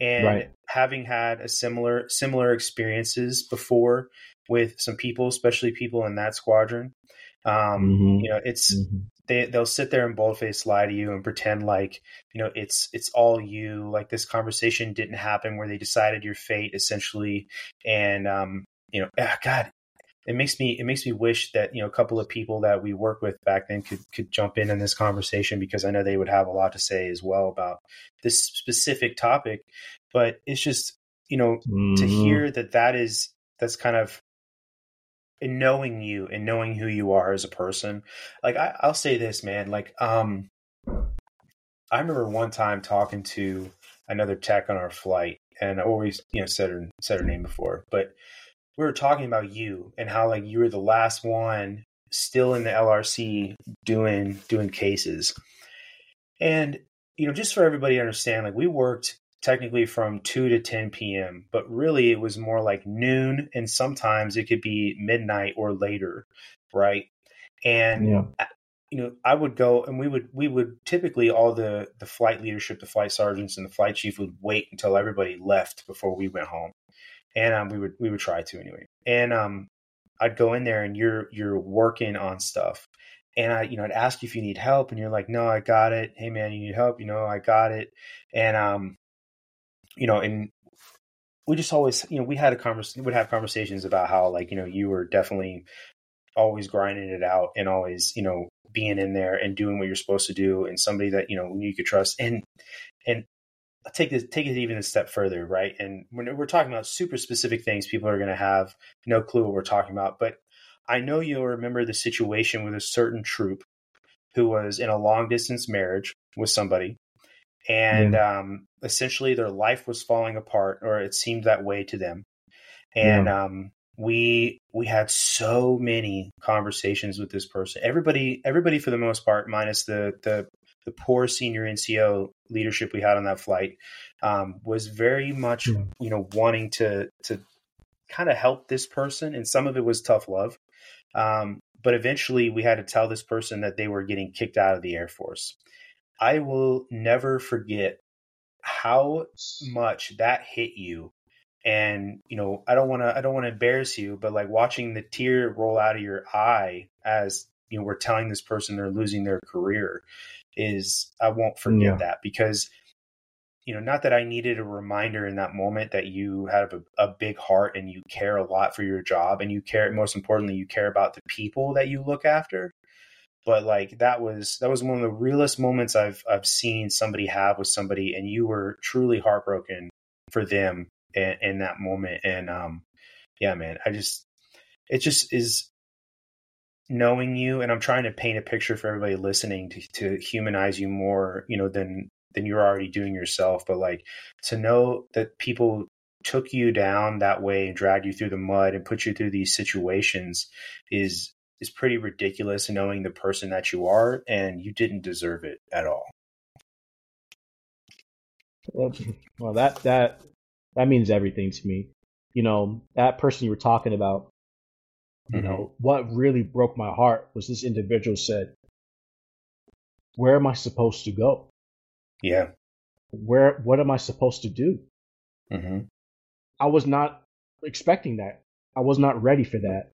Um, and um, this person was going to their appointments hmm as instructed. As yep, exactly. Going to going going to the appointments. Be honest and be and be upfront with Mhm. your, your you know your your your doctor or whatever. Mental health provider. Be honest. Yeah. Mhm. Tell them. Tell them everything. Tell them what's what's what's what's on your heart and what's on your mind. This person did exactly that, and then all the information was almost like ammo that the group needed. Dude, and then, it- oh, thank you for being honest, but um, exactly. not Uh, good enough. No, and I will never forget that situation because because it made so many of us angry about So that, upset. and that that situation is a microcosm of of military mental health in in general. Because so many times, you know, you you warn people, hey, it's okay to go get help, and you trying to. There's a lot of people that are trying to get rid of that stigma about going and asking for help. And we Big time. have a lot of options in the in the military to go and ask for help, right? You can you can go see, you know, what's called hmm. an MFLC. Um, a lot of squadrons have somebody embedded now. Um, True North is that organization here, and Right. you know these people they report only to the commander, like the triad, pretty much. And um, Right. then you have like chaplains, and then you have like BHOP, behavioral health, and mental health.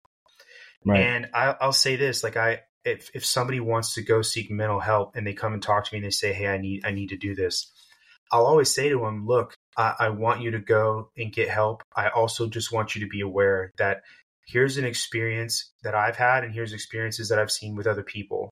Just be Nice. careful that helps. how that you helps. talk because careful. here are and i always tell Mhm. them here are other options that after hearing this you may want to try but at the end of the day this is your decision and i support you wherever you want to go but i want you to know that i have seen somebody um, have their traumas weaponized against them and have it Crazy. ruined their career Yep. That's right. I And, know a couple um, as well. Yeah. Exactly. It's just it's so despicable, and I, I hopefully that that's changing. Um, it's just unfortunate that you know that has happened to people, and, and I know I'm sure it still happens to people, but um, Right. you know that's that's a whole nother conversation for sure. Is military mental health, um, Right. But yeah, man, it's that I know Uh, you care a lot. I, I appreciate that. And real quick, actually, that Mhm. person we were just talking about spoke with. I spoke with this individual today. Um, I have that individual's plaque. I have the plaque that Mhm. never got. Like- so Oh my god! Wow. I have actually I have it right here on the side. I'll show you That's later. funny. But um, Okay. uh, I just like I need the name, I need your address and everything like that. Mhm. And um, it's been sitting with me for about a year, and I completely I don't know what happened. So much has happened, but Mhm. um, yeah, I'm gonna that's I'm gonna pretty, ship it out. That's pretty crazy. yeah, Um, ship how it out. funny that we ended up talking about that and you had that conversation today. But um, Crazy. so the this when you when you um finished your time there like in Germany and you were dealing with all of this like what was it like on your way out um did you did you get you know people supporting you did you get the going away did like you know and I know that like everyone oh, I don't care I don't want to go away but like that's that typically is what happened you know like were you was it kind of one of those things where it's like hey Sergeant Harris it was a pleasure knowing you or was one of those things where it's like don't let the door hit you where the Lord splits you kind of thing Right. Excuse me. Um. Uh. Great question. I have to backtrack though because please uh I forgot to add a, one thing in particular. Okay. The first day, the first day I got back from fly missions, mm-hmm. from, from fast missions, excuse me. Uh, my first day back to the flight and working, mm-hmm. uh, I was told, "Hey, you're working BDOC." Like last second, I was supposed to be patrol, and then okay. like, "Oh, you're working BDOC." So run to BDOC. I don't even know my my leadership. They're brand new leadership, and they're like, "Yeah, Harris, work here." And I'm I'm at the desk, and they're like, "Oh, you need to go upstairs to S1." Mm-hmm. Uh, you need to go upstairs and talk with a couple people because you're about to um, you're about to hit your you, might have to reenlist or whatever, something like that. Uh, you okay. also eventually you need a PCS. And I run upstairs, and they don't know me yet. They also don't know okay. my stance on anything. Mm-hmm. So they're looking, they're looking, and they go on um, one part of the portal, the Air Force yeah. uh, portal, and yep. um, they look up they look up uh, one thing in particular, one of one of the documents, and they're like, "Oh, um, you know, eventually you got a PCS, but it looks like you can't do it because since I said no, they froze my PCS status, so I wasn't Well, allowed you're to go overseas. They got to send you home anyway. You got to send me home, but they're like, Yeah. "Yeah, you're you can't move, man." Uh, and we don't know when this will be uplifted. If we can make some calls and try to figure out what's going on. And uh, okay, so they froze me. All right, bet. So that was uh, October of 21. For a whole year, I didn't hear a thing. It was frozen, uh, and for a whole year as well. Remember they had that meeting uh, Mhm. of the decision making. Yeah, I had yeah. to go through two. I had to go through two other levels: MAJCOM and Third Air Force. Everybody else God, is finding took- out like I, I bet that took a Uh, long time. I'm telling people, other people found out a couple of weeks, a month or Mhm. two, a couple months. I didn't hear anything That's going into ridiculous. the whole year. Um, Mhm. so I'm waiting on that. I'm waiting on that information, and I can't uh, PCS. There was uh, missions and like PSD missions and stuff. I couldn't go on, and they were like last minute, you know, last second. Oh, we need people, and it's funny. I remember going upstairs and walking past ops, Mhm. and they're like, I li- crazy the timing of this. I walk by ops, and they're like, uh, Harris can do it. He's got everything. He's ready to go. And they're like, oh, he doesn't. Oh, never mind. No, you can't. You can't do. It. I was the only one that had everything they needed. They were they. Wow. Some people couldn't GTC. You know what I'm saying? The cards, government cards. People didn't Mm-hmm. Checked have every that, box or but that one. everything. pe- Some people had things that were expired, like CPTs to get them going. I was the only Mm-hmm. Yep. one, and they're like, "Nah, "You can't do because that." So I couldn't go anywhere. I couldn't. Uh, I could go home, back and forth home. I couldn't do patrolling. So for a whole year, again, that's where I talked about our friend that like just the venting Mhm. part, you know, and the hey, say, man. yeah, like people like, hey, keep it up, man. Everything good? I'm like, So you, you, know had some not good. you had some people in the squadron kind of like sidebar supporting you as well. oh yeah, yeah. Oh, At least by by mouth, you know, Okay. sounded good. Always sounds good. You know, you know how that Mhm. goes. Yeah, lip Uh, service. You know, if you if you need anything, let us know, and then I will go Yeah. up there. That's I like need the something. go-to. Yeah, yeah, yeah. Oh, you need something? Like, yeah, yeah. Like Ex- you, you said, I need something from you. Um, Mhm. if you heard anything yet, I've been waiting five, six, seven months now. Yeah, Where are the documents? Where are the emails? Ah, I don't know. Sorry, man. Right. Just want a lollipop? We got some snacks over here. I, I know, all right? Behind you on the bowl on the table. you know, our famous sticky licky bowl. I'm like, just okay. Yeah. Um, you know, do do some jokes for us. You know, you make good voice impressions. Do some jokes. I'm like, okay. At this point, this this this got to stop. So, Mm-hmm. um, for a whole year, and I'm sorry for rambling. So, No, no, this is what I Uh, want to hear. yeah. So, October, November 21, meetings, waiting. Go back to October of 2022. Mhm. Still haven't heard anything. No emails, no notifications whether it moved up my my package or not. Um, at this point, I'm just I'm just coasting. I'm just going through the motions. You know, here for the you know here for the troops or whatever. But other than that, Mhm. I, I was just in and out, going home or whatever. Um, then I finally hear, hey, the Air Force, uh, the almighty Air Force, they unfroze your uh, your uh, PCS status. Um, but by then, since they unfroze it like in the fall, I already missed my window because you know overseas, all that. Mhm. So I'm like, man, that means I'm gonna get the crumbs now of what people don't want. Yep. So that's exactly what happened. I got I got F.E. Warren, and um, I'm like, crap. And this was November, end of October, November timeframe, Yeah. and they said, "Hey, you got orders. You got you got two weeks Two to get out weeks. Dude, all right, let me I- say this, bro. Like, the first thing that immediately came to my mind was you live off base, untethering yourself from German German internet, potentially either whether you had gas or you had, you know, electric, doing that, your car, all that Mhm. stuff. Tell me, what the hell was that like? That's crazy. I hate I hate um you know uh not panicking, but I hate like last minute movement. You know what I'm mhm. saying? And and and and remember FMO. uh FMO. So Mhm. Germany for three years, Mhm. Korea a year before that. So overseas for four years. This is all I know. Mhm. So um boom, they say, okay, you got two weeks. So I'm working the desk and they're literally like, you we gotta pull you like now. You got orders, check your email. I checked it. And uh yeah, if you weren't and they're like, okay, we gotta we gotta ride you. Mhm. So Yeah. um, that's well, that's I guess it kind of goes back to your question you asked before. Um, Luckily, the airmen, you know, I love the airmen, and for the most part, they really love me, which made things so much easier, so much better. Um, and um, they're like, "Oh, Sergeant Harris, you're leaving," so like they were kind of scrambling to do something for me. Um, and uh, that same evening, you know, I I found out in earlier in the evening, so Mhm. at the end of shift, Okay. everybody already knew. So one of the airmen, uh, a couple of the airmen, came up with a a, a beautiful uh, way of saying thank you. They ran to the commissary, you know, before they closed, and had a little uh, icing cake. They said, uh, Aw, "Happy. PC- Happy PCSing."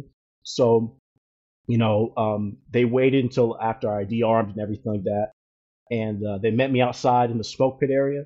You know, Mhm. they had the lights of their vehicles like cornered on, so they had uh, uh, had the lights on, and um, they gave a little presentation, and uh, I had a chance to speak, and it was just That's cool, man. I- See, those those are the those are the moments that really make all the bullshit worth it, dude. so like they they just they just they didn't they didn't know like how much that meant to me, and uh, You'll carry that for I'll- the rest of your life. exactly we we did have a chance to like go to the movies one more time, and like Mm. um my my flight chief and master sergeant time dope really good guy Good. um Good. he kind of mentored me at the end and like took care of me at the end um and uh you know that really helped me um because the master sergeant before that wasn't there Mhm. that long. I think I had I had eight mass sergeants, you know, in my time there. Dude, we, we always, saw like, a lot of Three, turnover. four months Mhm. rentals, exactly. Yeah. Yeah, Nope. we saw a lot of turnover. And I'll say this, man. The last two masters that I had before I left there were terrible. I don't care. I don't care. I'm not going to say any names, but I don't care if they hear Mm. Yeah, I Because understand. they are terrible. I, just I understand. I understand. Um, and, and during that whole year, you know, uh, uh, I also forgot to add, I had to go to that mass sergeant uh, once, twice a tour. So, um, it might have been a twice a tour to go Mhm. and get my, Mm. you know, since I was the, one of the, uh, the lepers and the unclean, got to get Right, that from exactly. an uncer- from an uncertified doctor. You know what I'm saying? Who, who Yeah, just totally. Check it. Check. Check Air Force this, cop, yep. Oh, yes. Yep, the line This- says no. you know, this is the way. You know, thank you. It's like, Exactly. and I'm like, oh, had to do that every. coming down from the bell tower. Did he do it? Did he do it? I'm like, Exactly. yeah, so I had to do that every Monday, every Tuesday, and then at- at Mhm. one day I was like, Master, Sergeant, I'm not doing it anymore. I'm not doing it. I, I cannot do this nonsense anymore. The, we're, uh, we're on, so- you know, so much for health and safety. Where are the doctors from LARMC or from medical? Why aren't they Mhm. here conducting the test with me? hmm He's like, dude, I, you know what? If you don't want to do it, I, I like, no, I'm not doing it anymore. Well, that that's was, cool. That was just least. another wrinkle to that. So yeah, very Mhm. very helpful, very helpful. But my last mass sergeant was great, and Good. um, it was scramble. It was it was hectic, but with God's help, um, uh, I also didn't see my family for three years because I couldn't go overseas. You know what I'm saying? So That's I couldn't true, go back to the states. So for three years, um, I, you know, and but God is so good. That had to you be really as I'm tough, dude. it was it was emotionally it was draining. It was draining because also I had a sister. I won't say her name, but Mhm. she was good. She did the same thing like me. Wow. Said no. Said no. Um, she went through more hell than I did with her leadership. They Are- were Are you willing to like explain a little bit, like what happened? Is that okay? yeah. So we both at almost the same time said we're Mhm. we're not going to do this, and Yeah, yeah. um, she was in the D.C. area, Uh-huh. and uh, Oh, you want to talk Couldn't about get more you wanna talk than about that. you know I'm talking the people everyone's hair is on fire. You know the swamp. Mhm. you know, the people of the swamp over there. Uh, Right. You know, just people were losing their mind. But again, God, it was God's goodness and grace that guided her. Um, Mhm. And she actually went, um, yep, they said, oh, oh yeah, we're going to kick you out. Like, you're saying no? Who do you think you are? Uh, but she went through one of the, uh, um, the councils at the time that was fighting Mhm. for uh, military members for their rights. she That's said, I'm going to join this group. She joined this group, and they were not playing games. They were going to the throat of of, of the government, but also the military as well. Mhm. The Joint Chiefs of Staff. They were attacking them, you know, for for the way they treated us and how they were Mhm. attacking our rights. Mhm. And um, she was holding on, holding on, holding on. Like me, didn't hear anything for a while, but hers was a lot quicker than me. She did the same route, religious route, and they went through all the levels. They said, "No, you're done." Dude, I You're just want to say real level. quick with that that I I did not have not seen a single person get a uh, exemption approved. Hello. Yeah, hello. I think we had a we got disconnected for a second, but I was just saying that I did not see a single person get a religious exemption approved at all. I don't. I mean, if, if somebody else knows or you know somebody, but I know several people that tried that route and no, no one Yes. got a yes. So I would like to say Air Force hmm Sig had five. Really, I bet we could look that up. But yeah, It was single digits. hmm It was single digits. Um, yeah. And Dude, so when I when I was in Montana, this was before all this craziness. Um, I had a troop that that tried to get a religious religious exemption for the flu vaccine, and he was a new airman, and it was uh, Okay. again like kind of going back to what you were talking about about like getting vaccines before, right? Like obviously when you go to Mhm. B- when you go to basic training, you would never graduate basic training if you didn't get all the shots they made you get, right? exactly, Um, exactly. but that first winter when they go and make you um, do that he refused and it took about a year but he's the only person i've ever seen get a religious exemption Um, but wow. when it came time for him to uh, reenlist, they didn't want to let him reenlist. And um, right, because it's a it's the commander's decision. Ultimately, you can't just do it. It has to be a recommendation. And um, but anyway, he's That's the only right. person I've seen get that. But it was it was his first year in the Air Force, and it was the first time he'd been told you have to go get the flu vaccine because that's what everybody has to do, you know. Right. And um, right. But uh, anyway, yeah, that's the only person I've ever seen get one approved. Wow. Mm-hmm. No, this was I, like 20, 2014, maybe, something like that. Yeah. Oh wow, 2014. So, oh, yeah, this is a, okay. this is a long while ago, like ten years now, I guess, almost. But yeah, but gotcha, gotcha. gotcha. I'd, lo- I'd love to to capture her story and you know what happened and hear from her, especially working alongside of a, a, group that has some legal weight behind it. Because I know that there are a few, a few, groups, and a lot of them are from like the more high profile military communities. Like I've seen very much some, so. the, the, Navy SEALs, some of the SEALs um, have some representation and are, are trying to, yeah. And um, right, you know, so what? What? Um, having been Air Force Global Strike Command myself for a long time, okay, yeah. And for everybody listening, Global Strike is um, just a, another name for MAJCOM. But the mission set that Matt Matt has there at FE is the same one that I had when I was in Montana. Um, right. And just knowing to use your your term, everybody's hair is on fire all the time there, and it's it's a no fail mission, and everything has right. to be perfect all the time. Right. What sort of reception did you have? Because because because you your losing commander had to talk to your gaining commander. Right? Yes, sir. So that's right. What sort of reception did you have when you got to FE, and what's it been like since? Right, right. Good question. So uh, remember, I told you that I didn't see my family in mm-hmm. three years. Mm-hmm. So luckily, coming back to the states, it was had a lot of leave. God, the user loop was looking kind of good. You know, yeah, it was almost yeah. borderline illegal. It was almost borderline illegal. right, right. So, uh, I was able to take user lose my family, you know, for Christmas, New Year's, all that. So it was That's wonderful. the most amazing time. Mm-hmm. But during that time, up to that point, I didn't hear anything about my status. I still didn't hear anything about mm where my paperwork was. The last thing I heard was that my documentation was missing mm-hmm. and that legal couldn't find it. And it was in some master sergeant's office in the 3rd Air Force. It was a mess. Yeah. So I'm like, God, I, I, I don't know what games they're playing. I'm mm-hmm. just going to trust you with this. Only thing I can do. Yeah. So yeah. one of the techs from Germany, you know him very well. He just retired. He ah. uh, he called me. Another good dude. He said, another another epic OG, just mm-hmm. amazing guy. OG for real, ca- yeah. OG, and he called me. He said, "Hey, hope you're enjoying your leave with your family, but I got some news for you. Uh, your paperwork was routed all the way up, and it was denied. Just want to let you know that. Um, also want to let you know." you just said it. Your gaining, com- uh, your losing commander is giving all the information to your gaining commander. So mm. I don't know what's going to happen next, but basically, it's happening now as we speak. So good luck.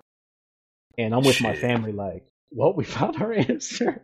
Yeah, we found our answer. Um, this is gonna be this is gonna be crazy. So but you had a lot of anxiety about it.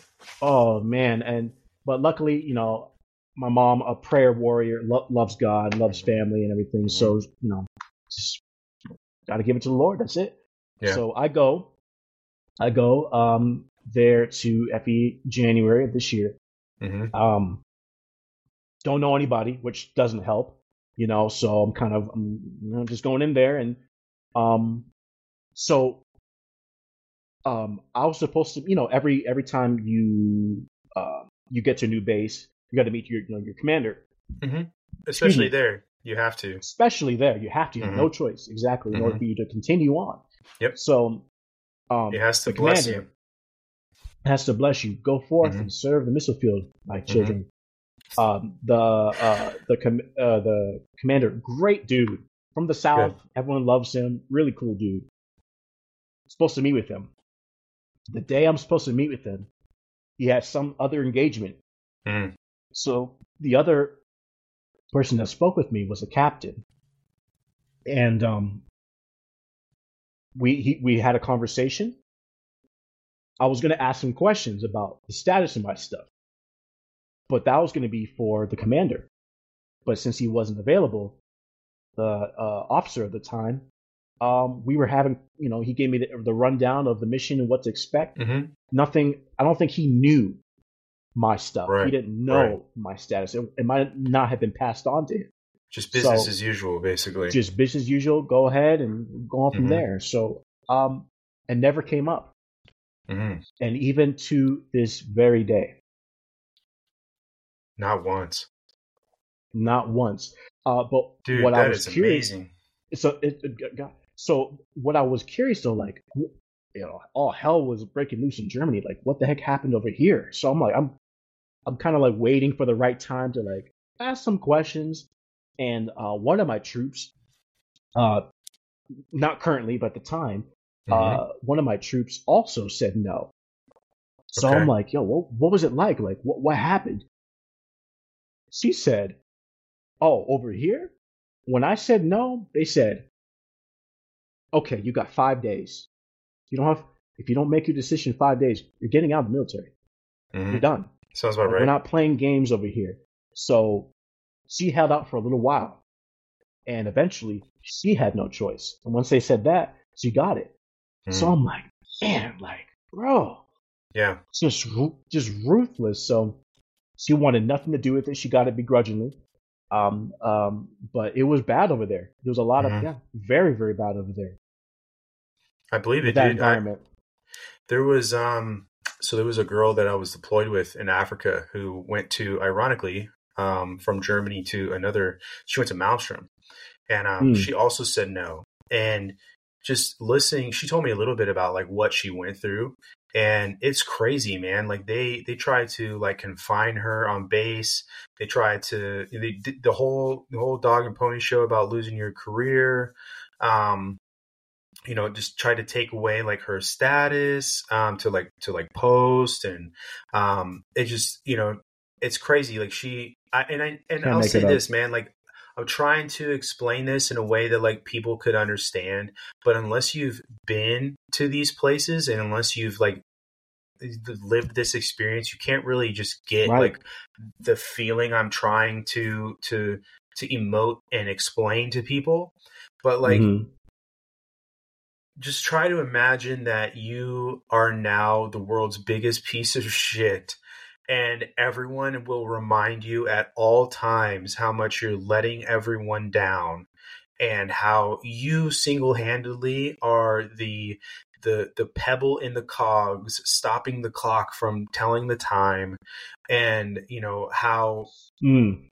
anytime there's an opportunity for you to lose your off time it'll happen you know it's just these are these are conditions that anybody who even the toughest of people the mental health Right. effect that it'll have on you is is massive and i was you know i lived there i was stationed in in, in montana for eight years and Hmm.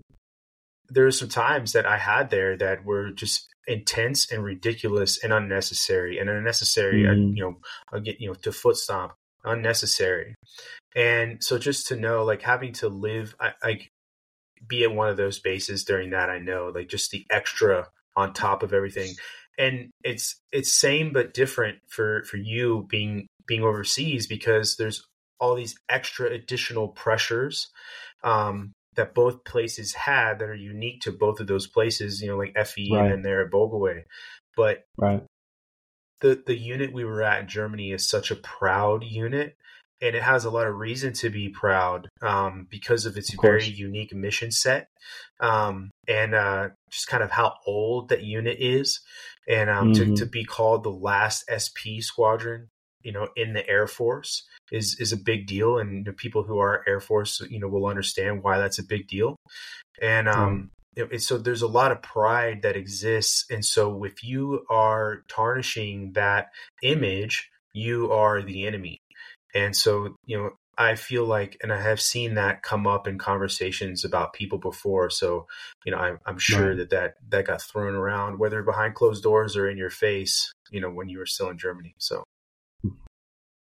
Yeah, but it, it, did, and, like you said, it just everywhere it turned, you know. Um, and they're like, "Oh, obviously you can't go to the Christmas party because I was, you know, I was going to DJ and everything like that." Um, it was funny. I had to work, you know, we worked the holiday schedule, mm-hmm. and uh, uh, yeah, I worked a holiday schedule, and the day before, you know, everyone went to the Christmas party, mm-hmm. and everybody, everybody got sick.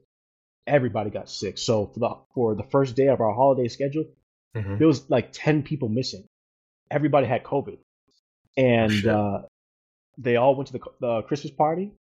They all vaxxed up, ready to go, and they all got like bad, really, really ill. Damn. And um, I'm just like, that's that's crazy. And they're mm-hmm. like, oh, Harris, you're not, dang, you're not going. I'm like, no, you know, I would want to. Of course, yeah, I would yeah. like to go. I, Absolutely. Certain things, I certain things, I just can't, I can't go now. Mm-hmm. And then the next day, they're like, my leadership, some of them were there and they were sick. I'm like, you know, hey guys, how you doing? They're like, uh, maybe we. they tried to blame you. Maybe no, they're like half of them were like, maybe you're onto something, Harris. You know, maybe oh, maybe, maybe you did maybe you did the right thing. Mm-hmm. Um, and uh, well, that's definitely become, I think, a lot of the the environment now. Um, there's a lot of people that I know who couldn't re- honestly regret getting it, and I'll just again being real with you, like I, I wish I didn't at the time. I'll explain my decision, right? So at the time when I when I got it, I got it because I thought I was doing the right thing as far as like getting vaccinated right. for people's sure. benefit. Um, right. You know, my wife and I, you know, my wife, you guys were at Edwards together. Um, and, uh, we were. yeah, we thought we were doing the right thing and we got it before right. it was mandatory. Um, right. And, uh, but I, I, in, I got, I got the ones I was required to get. So the first and second shot. Um, right and uh, Travis, the ones that we had there were are the Moderna ones, so that was the one I ended up getting. So, but um, anyway, you know, there are a lot of people I know that that got it that you know wish that they didn't, and um, you know, it's it's interesting because they're they're still like I, like you said before, I can't blame anybody for still going and, and getting that's that's totally okay, and I'm okay right. with that. And you know, right. if that's how you feel, and that's when you look at what you know what's out there, the info that's out there, and you know, you're like, okay, I you know, I feel and trust this, and okay, you know what I mean. I I'm not that's I'm not mad at anybody for doing it, and I'm not mad at anybody for yeah. not doing it. And you right. know, and and in total honesty, like I said, dude, I, I, look up to you for for for not because, and it's not even I, I look up to you for not getting it. I look up to you for having some principles and sticking to them. You know what I mean? And I do I mean I do I wish now knowing what I know or feeling like I know what I know, right? That I, I mm. would have not gotten it right so i look up to you in that way but i what i mean is is that i think that what you did by sticking up for what you believe in in the face of that you know that monster essentially that the military can be when it comes to stuff like that is you know you have have to have an unshakable will for sure and you know i know several people who who said no and they all still are in and they all still you know are mm-hmm. serving mm-hmm. and it's you know i i do know that you know one of them well i say one of them is out now um but she didn't right. really have a she didn't really have a choice in that so to speak right um right but uh it's just I don't and never understood why people treated others the way they did for saying no or saying yes. You know what I mean? I, I am not calling anybody dumb for for doing it or not doing it. I'm not threatening to not invite you over for Christmas or a birthday party or whatever right. because of this. I'm not saying, oh, well, you can't see your grandkids or you can't see my children because you're not this. You know, and those are things that, those are very real things people said to, to, to each other. That's, and it's just, it's crazy how right. fast us as humans will, will turn on each other and, and make decisions like that and say things to people. And, um, that's right. That's right. You know, I guess I guess fear and peer pressure really that's what it is. You know, is is peer pressure from the media and, and everywhere else. Uh, right. Know, will will make people do a lot of crazy things, man. And it's unfortunate, and I think it really has.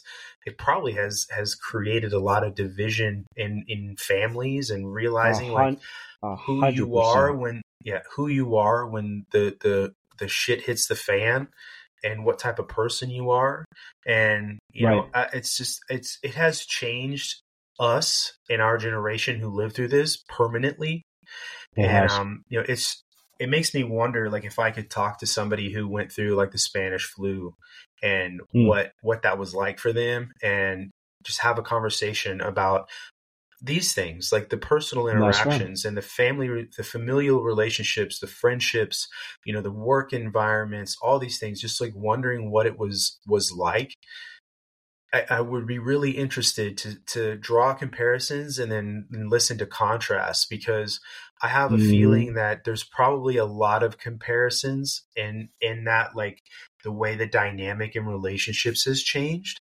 Um, because I know certainly for me and like my interaction with some friends and then some family members has changed and it's like it's always it's a, the elephant in the room so to speak you That's know what right. I mean and I would That's prefer right. it wasn't and to talk about the elephant and move on but not everybody right. is like that That's right um and and and even when you brought up like you know those those decisions we had to make at the time like mm-hmm. for me, looking back, I think it was almost it was easier for me to say no in a lot of ways because I didn't have kids.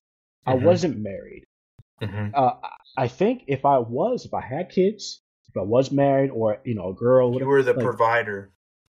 I, I think my decision might have been different mm-hmm. because uh, there was one person at, at our squadron. He was a senior master sergeant, mm-hmm.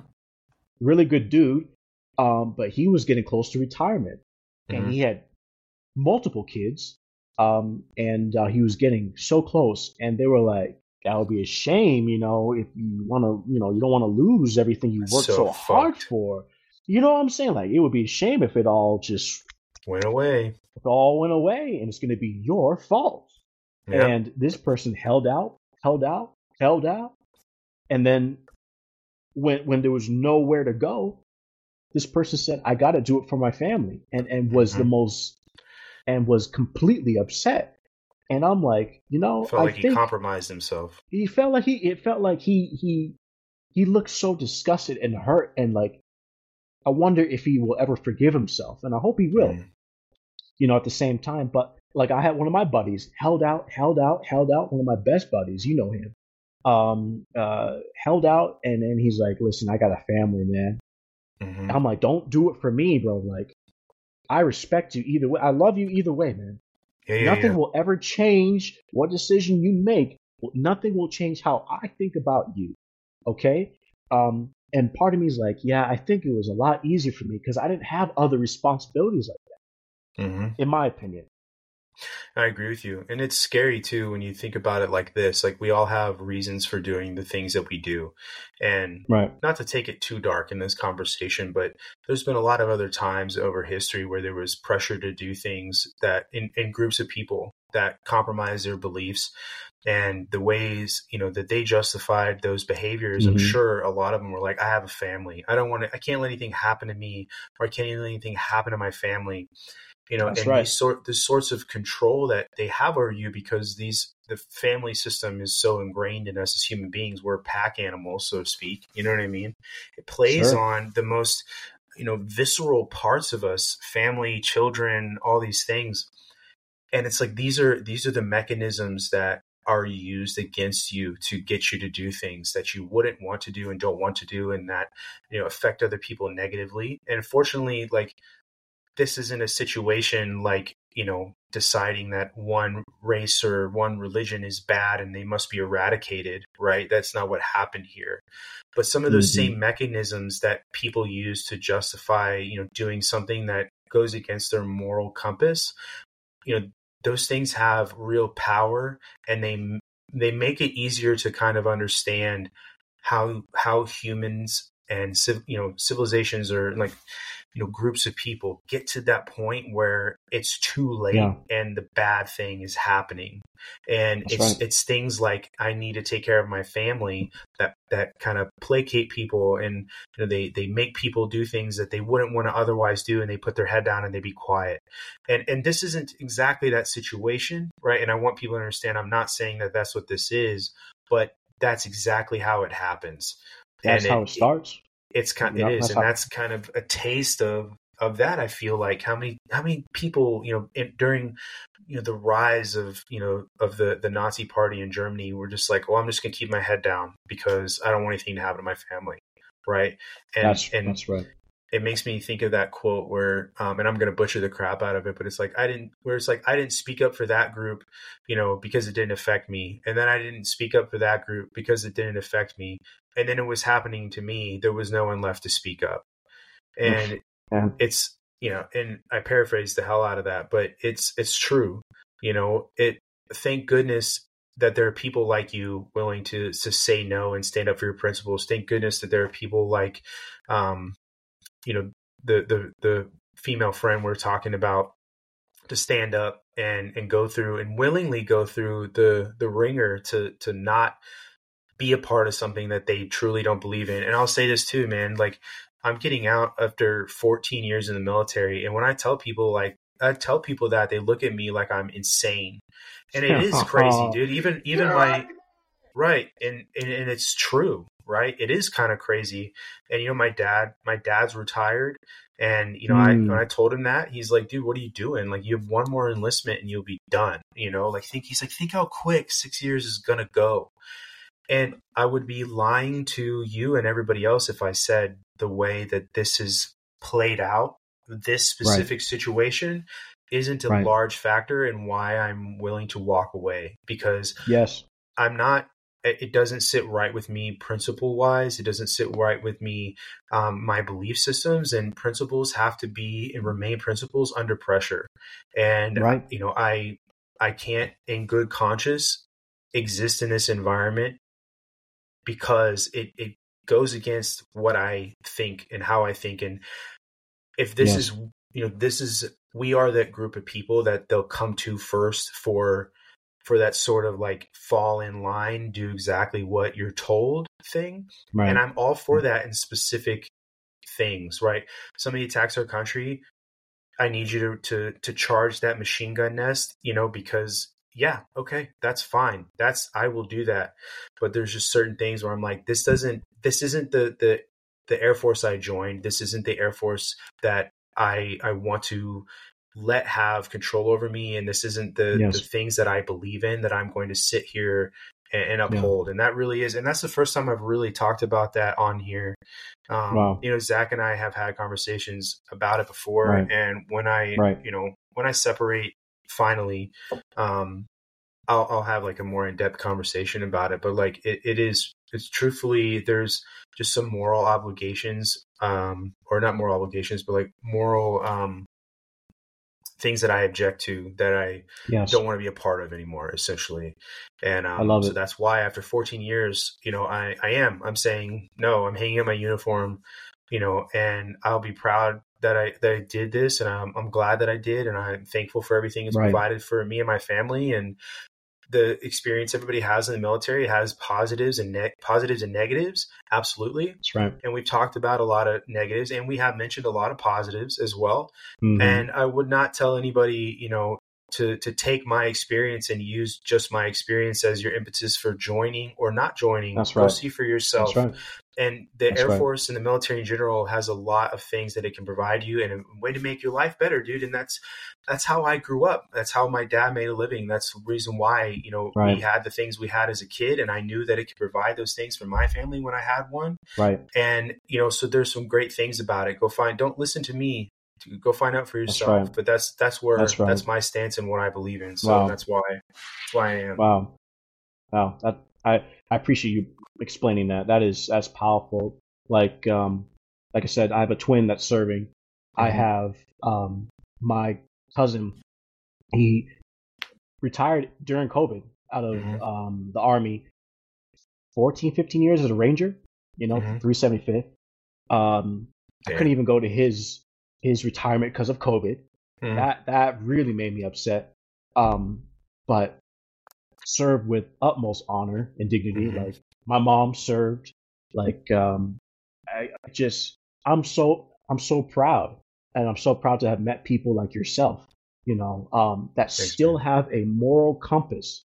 Mm-hmm. Um, and like I said, like I've been very blessed. You know, I've five continents. You know, I met wonderful people, done oh, some really cool things. But at the same time, I still have this tug of war within myself. I tell people, I'll, I'll leave right now. You wouldn't dare. You wouldn't dare. And this was, I was having this battle within of staying in, getting out. But before this all happened, before COVID, mm-hmm. I was like, I don't know about this anymore. I'm not feeling it. This mm-hmm. only cemented my case. Like, mm-hmm. listen, I don't need the military. You mm-hmm. know, I don't. Like, I, if I was to walk away, you know, my contract ends in 25. Mm-hmm. If I was to walk away, I would not hesitate. I don't. What have, year would you be at? It would be 13 for that. 13. So right about yeah, where I'm at. Right about where you're at. I have. I don't owe the military anything else. Mm-hmm. I don't. And uh, and also I've realized who we really are. You know, like uh, exactly. Uh, spending time overseas, meeting, seeing the, the different people, talking to different people that you know you've experienced. And I'm yeah. like, dang, I wonder why. Wonder why we're so like hated and so not. You know, why do people not like us? Mm-hmm. And then as time has gone on, I'm like, oh, do I really want to serve? becomes clear. It becomes very, very clear. And first off, I work for a company that didn't even want me anyways. Mm-hmm. So it's like it kicked out eight to nine thousand people. Yeah. Like I'm, I'm, I'm. Uh, you know, there was one uh, senior master sergeant at my first base. He had a defensive fortress ring. Mm. He would kiss it. I'll die for this. I'll, I'll, I'll do anything for this. I'm like, good for you. Like that's out of that's out of Some pocket. people take themselves way too seriously. You know what I'm saying? Like, calm down. He worked in ops. He, you know, I'll die for this. I'm like, would I really die for that? You know what I'm saying? Like, is it really that? Maybe you know, I'm new to this. I was at A1C at the time, so like, you know, I'm still trying to learn like what the heck is going on. But it's like looking at now, I'm like, would I would I give my life for my country? I would. I Absolutely. But it's like, for, but for what though? Do you really you know, know, that like, they, if if you put in a situation that you really mm-hmm. know that you are, you know what I mean?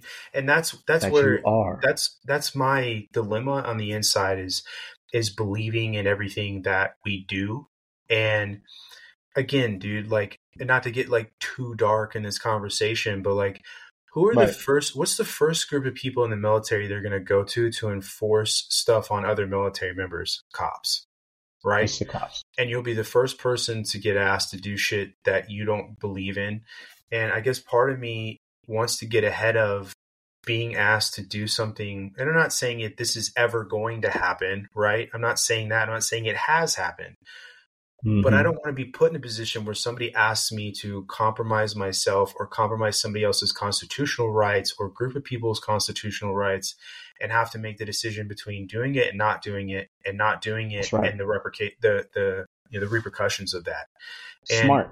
Yeah, and I'm get ahead of it. You know, I, I think exactly, dude. Like and like you said before, like you don't need the military, and that's a weird thought because we have all kind of, especially if you if you grew up a military brat like me, there's like another layer to it. But all of us were really taught that this is what you need. And how many times have you had a conversation with somebody and, and talked about getting out, especially if you're talking to like a senior and NCO, right? And they're like, oh, I don't know, man, you're probably not going to find a job and you're probably not going to get paid and you're probably not the blah, blah, blah. And there are a lot of benefits the military offers to you that a lot of jobs don't, right? right? And one of those is paid right. leave right? You get 30 yes. days a year. And that's not something that a, that most jobs offer. And most jobs don't that's offer right. you free education and all these that's things, right. right. So there's some amazing things that the military can do for you. But right. you can still live and exist outside of it. And it's just a that's a weird thing to try to come to grips with. And um, it's something I'm like kind of grappling with now is like understanding like you know, because this really is all I've known my whole life. You know, I grew up on That's Air Force bases. And so it's just wow. kind of weird in general. But, you know, like you said, man, like somebody told me this one time. They said, you know, this is about like taking advantage of all the things that you have afforded to you, like going and get your education, all that. Get everything mm-hmm. that the military will get give you because they're going to get everything out of you that it wants. Sure do. And and so take care of yourself go get that education while you're in you know take advantage right. of going to those schools that you want to that you know maybe if you want to be a cop on the outside you want to go do swat you know maybe you go to air assault or maybe you go to srt or whatever you know and mm-hmm, do the mm-hmm. to do it you know the air force is going to pay you to do it and you're going to be way That's better right. at your job for it you know there's some amazing That's things right. you know but it's just yeah we've reached that point i think for me where i'm like questioning am I still believing in this or not? And the answer is no, unfortunately. And um, but anyway, you know that's that's that's that's my outlook on on that. You know, and um, so it sounds like you you're going to separate then um in 2025. Is that what you're saying? So we'll see because I, I never worked nukes before until I got here. Mm-hmm. 10 years LE, LE and ABD, Air Base Defense. And Mhm. um, this is still kind of new territory for me. Um, it, when I first got here, it was like, you know, it was all Chinese. The terminology, you know, the missions, I, I didn't understand anything. Now it's Spanish. It's, Yeah, yeah. it's more it's more easier now, you know, Mm. to understand um, It's a learning you know, what's curve. happening. Huge learning curve. I, I struggled when I first got here. I really struggled, but Dude, and, Working and with- learning that stuff, you have to know it verbatim. It's not like other places where you can give the gist of an answer. It's like, I want Right. this as it is in black and white in this paper. That's right. That's right. And the airmen really helped me out. It was the airmen that like Bro. been there three, four, five years. They they know Dude. everything about it. I used And to I'm tell like, so many NCOs what? that were that were new to flight from other bases. I'm like, listen, the best the best friend you're going to have to learn all this crap at the at the base level to, to establish that foundation to start learning the more advanced stuff. Go talk to the senior airman, the one sitting in the alarm monitor's office or whatever, because those are the dudes that these these cats that have been in for three years or whatever. They're the SMEs, man, Yeah. subject matter experts. They really are. And so when you you say that, I laugh because there's a really good friend of mine, you know, and uh, maybe I'll pull this clip out and just send it to him. Yeah, he's still in the Air Force, but I Mhm. was uh, the area supervisor in the WSA when he made my flight, and um, so Okay. I had to train him, and I was a staff and he was a tech, okay. And he's, Mhm. you know, he's like, I'm gonna stick to you like glue, bro. Like I need to learn this stuff. And I'm like, look, I'll teach you this job because they want you to do this job, but like you need to go spend some time with the airmen because here it's tiered, right? It's like math. Right. You have to understand Mhm. subtraction and addition to do division and multiplication. And you have to understand those Right. things to do algebra, right? That's what Right. that's what it is, man. It's the base level, you know, the, the intermediate, and then the expert mode, right? The X Games, Right. Right. and um, you know, I'm That's like, dude, you need to go talk to those people. You need to go talk to those people, and uh, he'll remember. I'm sure. Like, I'm just like, hey, I'll see you later. I'm gonna go take care of our checks. You sit here and talk to Airman Snuffy because that's who's gonna give you that basic, basic, you know, info. So that's, That's just funny right. that you say that because that's that is 150 percent the truth. That's right. I used to say too, man, that I would put up some of the senior airmen that I used to work with there to do jobs over some of the senior NCOs I've met at other bases because they're just It's the funny how that level- yeah, it's it is man the the, the level uh, and expectation and the no fail that they go through they hit they like there's nobody with a harder work ethic there just isn't you know so and I'm sure you see that They are the backbone. Mhm. They're the backbone. Oh, yeah. Literally the Oh, backbone. yeah um, Absolutely. And um, learning how to be even young supervisors as well. So Mm-hmm. um, the troop I was telling you about that went through a lot at FE Mhm. when COVID hit, he was working as a staff sergeant. Never had a, a there was no supervisor that was a staff above her. So Mhm. for a year, so for a whole year, she's a supervisor, has like eight or nine troops working in the FSC office, Yep. killing it. Uh, athlete of the year, volunteer of the year, boom, Mhm. boom, boom, boom, boom, boom, boom. Still got in the middle of her yep EPR, which is mind blowing, beyond mind blowing, but uh, dude I had, uh. Yeah, there was a there was an NCO on another flight who I was um, friends with at, at one of my bases I was at, and um, he got the NCO of the year. Like he was the award for the squadron NCO of the Sheesh. year, and Yeah. did not even get a uh, promotion statement. I was like, how is this person the NCO of the year and got That doesn't like, just- even. it does, those don't make any sense. You said How? he's you said he's the best, right? Like on Did he paper, a C- it says he's the best. Yeah. Did you have a CCF? I think God so. forbid. I know, right? If you don't have that, you know.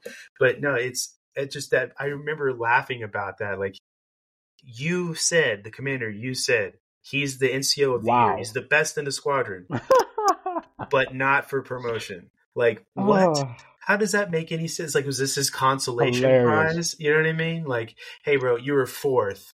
You were actually fourth, but uh, we're gonna give this to you so you feel better. You know? Yeah, really weird. That's so just crazy. dorky stuff that doesn't make any sense. You know? But anyway, man.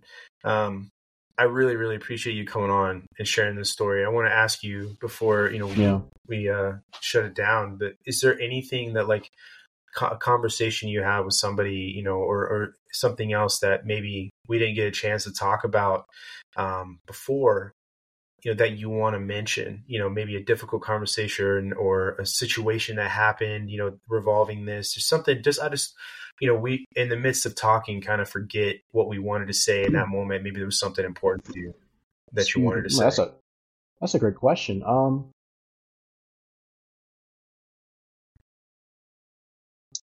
no, it, it's just been such a blessing. Um, and and like, you know, rehashing, reliving, you know, our time that we had together. hmm Um, and um, yeah, going back to that first mission, how everything changed for me.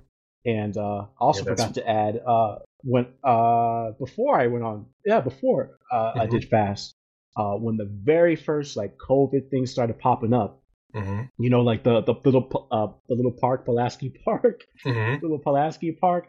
I, I Mhm. remember uh, it was me, one of our uh, our uh, our ZPs that you know, Mhm. two ZPs, two of our ZPs that worked on our flight. Epic, Mhm. amazing guys. We hmm were playing out soccer out in the field. Okay. You know, there was five. There was five of us. You know, like okay, five. You know, no more. I, I know exactly what you're about to say, dude. I go, you know, go ahead, dude. This is the Yeah. dumbest shit ever. Yeah. Uh, that's when everything. That's when it first started happening. Like, dang, Mhm. like, this is people are really taking this seriously. Somebody, They're playing somebody didn't outside like in us having fresh uh, air. fun of it. Yeah. yeah, yeah. There's too many of you. Five of you, way too many. And uh, they On called an the open soccer pitch. Open soccer pitch. They called the patrols out there, and uh, that's when I thought, well, it's over for me because now I won't be able to go and do any uh, flyway missions because Mhm. they see this on my record. I'm a criminal, and um, I remember but that, luckily, dude. we were there for like an hour, just sitting there waiting on. we gotta call. We gotta call this. Like, hmm just, just at this point, bro. Just all right. Right. What's the verdict? Just read me my rights, dude. Yeah. Just free me my rights, and then finally, after an hour, you know, like, oh, okay, well, we're gonna let you guys go. Yeah. really? Gee, you know, uh, So stupid. That's when dude. it- You're that's when it all playing happened. outside. Playing thought my outside. was really over. For real, man. Over over some soccer around a bunch of pine trees cleaning the air. You know what I mean? Like makes no sense. I forgot about that until now, dude. I forgot. That's I literally, I literally forgot about it until I just, Dude, I I, was- just thought of it now. Somebody with binoculars.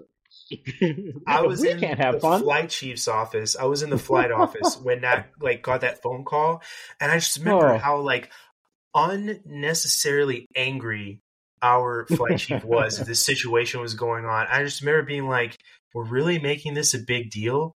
You know what I mean? I just that again. I'm glad you said that because I this, just this thought is of the it. this is the dumb crap that people were getting lambasted over is playing soccer outside with five other people. Like that's anyway. Yep, that's that's the, that's the most Air Force thing ever for sure. It's Air Force.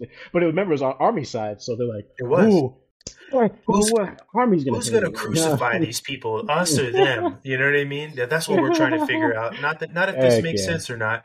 Yeah, exactly. Oh. dumb.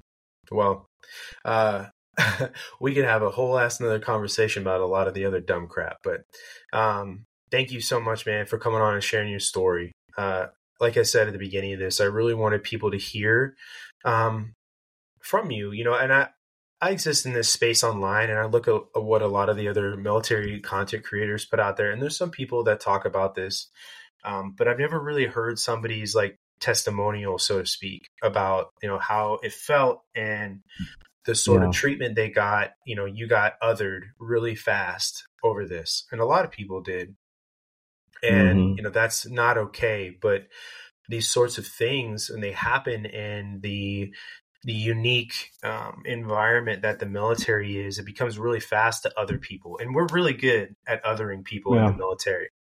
And um, you know, so We are. I I think it's it's really important not just for other people who may be listening that are veterans or actively serving to hear what you went through, because I know a lot of us kind of wondered what people who were saying no were dealing with, you know, and um, right.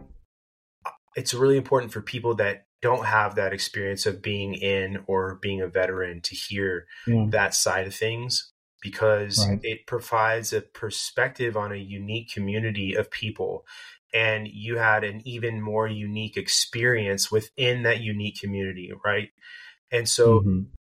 this sorts of this this topic is such a hot button issue and this topic is something that is incredibly important still to a lot of people and i understand why right. you know and we don't even have to have a conversation about where it all began and who did this and who said what and what was real and what wasn't or whatever you know right. i just really right. wanted to capture your story and the crap that you went through so people understand like this is how quickly someone can get othered for a decision that they made on their own volition when mm-hmm. the the nature of everything else around it is trying to force something else and it's dangerous and it exists in that that spectrum we talked about of where people will begin to justify going along with the flow and saying I've got a family, you know, so I'll let this mm-hmm. happen, mm-hmm. you know. And mm-hmm. this isn't one of those situations like, you know, like like in Nazi Germany, I know that's like always everybody's go-to thing, you know, or let's just say, you know, Russian pogroms against the Jewish community, right? you know, whatever crazy stuff you want to talk about. This isn't yeah. one of those situations, but I'll tell you what, it could have ruined your career. You could have gotten kicked out. They could have made that decision to do something worse to you. And in the mm-hmm. face of that, you still said no and and you know, your principles held up under pressure. And that says a lot about your character. It says a lot about your faith. It says a lot about the few people that you had that stood next to you and and didn't. And you know, this isn't a conversation about what's right and what's wrong about getting it or not getting it. It's a conversation about what's right and what's wrong when it comes to the way people are treated and the way people are seen, and mm. what's right and what's wrong when it comes to your principles. Because your That's principles right. can be like very, very different things. Somebody is principled in one way and another in another person. And so, right. you know, again, man, I, I, I truly look up to you and I'm glad we finally have this conversation because you you have that that street cred, so to speak, of saying, "Yep, I got called in to question what I believe in, and in the face of it, I stood firm, and I did what I what I knew to be right in my heart, and that is worth a lot, and it's it's something that not as many people can say that they they did. Thank you. I, I, I appreciate that, sir. And um, I, you know, like everything happens for a reason, and it's just like I I I questioned it like especially to like you know for me god i'm like god why am i still in like why am i still here there's so many people who didn't make it there's right. so many people who tried to stay who wanted to make it a career and they're out and they're they're not coming back so right. it's just like why is my situation like how the waiting and the waiting and the waiting and then the pcsing and then mm-hmm. what does that mean so i feel like I'm still trying to figure out, or I'm still um, maybe I won't realize until I get out or mm-hmm. until the end. Uh, I don't know. Mm-hmm. Um, but uh, I, I, do know that that there were men before us, men and women before us, who died. Mm-hmm. You know, I'm saying who gave their lives so that we can continue some sort of freedom. You know, right. to continue to have these conversations. Mm-hmm. The, the, the, conversations that a lot of people don't want us to have or yeah. you would try to remove from the internet. That's Absolutely. what makes our country so beautiful and so special. And um, I, I just I, I can't say thank you enough to you for opening up and giving me your time and your amazing platform, which is going to continue to, to take man. off. It, the pipeline is amazing. Um, so all I can say is thank you so much for allowing me to have a voice to, to, to, to talk about what um, I, I, I went through because a very small amount of people, um, I could I could trust only a certain small amount um, where I felt comfortable just to at least have a conversation. So thank you so much. Thank you. Seriously. Absolutely. Thank you for coming on. I'm glad we finally made made a time to do it. This is a couple months in the making yeah. for sure. So um That's right. To everybody listening, you know, if you if you if you got some value from this conversation, if you gotten value from other conversations on this podcast and maybe you haven't hit that subscribe button or haven't headed over to our Instagram or Facebook and given us a Yes. follow, please do so. Um, and I'll say this too. I know there's a lot of people that, you know, listen to us on Spotify or Apple or Google podcasts. And maybe if you've got, you know, um, YouTube premium, you listen to us and you don't have the time to sit and actually watch. But if you only listen to us on a platform where you just listen, it means a lot to head over to those other ones and just give us a subscribe over there as well. Um, you know, it helps Awesome. what we do. Um, give us a like, drop us a comment. And um, thank you again uh, for coming on, Matt. And thank you, everybody, for listening to another episode of I Came with Fire podcast. Amen. Awesome. Thanks. Thanks again so much. We'll definitely chat 100%, again brother. sure. Have a good night, man. Thank you so much. You as well. What's going on, Fire fans? I Came with Fire podcast is sponsored by Red Clover Coffee and Sheep's Clothing LLC. Red Clover Coffee is a veteran owned company with small batch roasted coffees, and they just happen to donate to some pretty awesome charities. Whether you're into specialty flavored coffees, single source coffees, or having a really cool coffee mug and some badass slaps, Red Clover has you covered. You can order ground, whole bean, or even coffee pods and get it all at 10% off your entire purchase using coupon code Came with Fire. Again, that's 10% off your entire purchase using our coupon code Came with Fire. I personally love their Blueberry Invasion and African Roast. That Blueberry Invasion hits the spot. Head over and get yourself some awesome coffee and support us by supporting our sponsor. I Came with Fire podcast is also sponsored by Sheep's Clothing LLC. Sheep's Clothing LLC is a unifying banner for all violent arts, disciplines, professions, and survivors of violent circumstances. Redefine violence.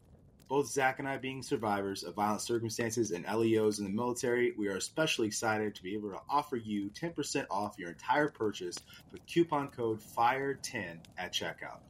Whether you're looking for an awesome t shirt, hats, slaps, flags, or MMA gear, they've got you covered. Me personally, I love my snapback with the leather patch surrounded by God's flannel. If you know, you know. That's coupon code FIRE10 F I R E 1 0 at checkout for 10% off your entire purchase. Thank you all so much for supporting this podcast. And if you should feel compelled, treat yourself by supporting our sponsors as well. They truly make a difference for us. Now let's make a difference for them. See you on the next show.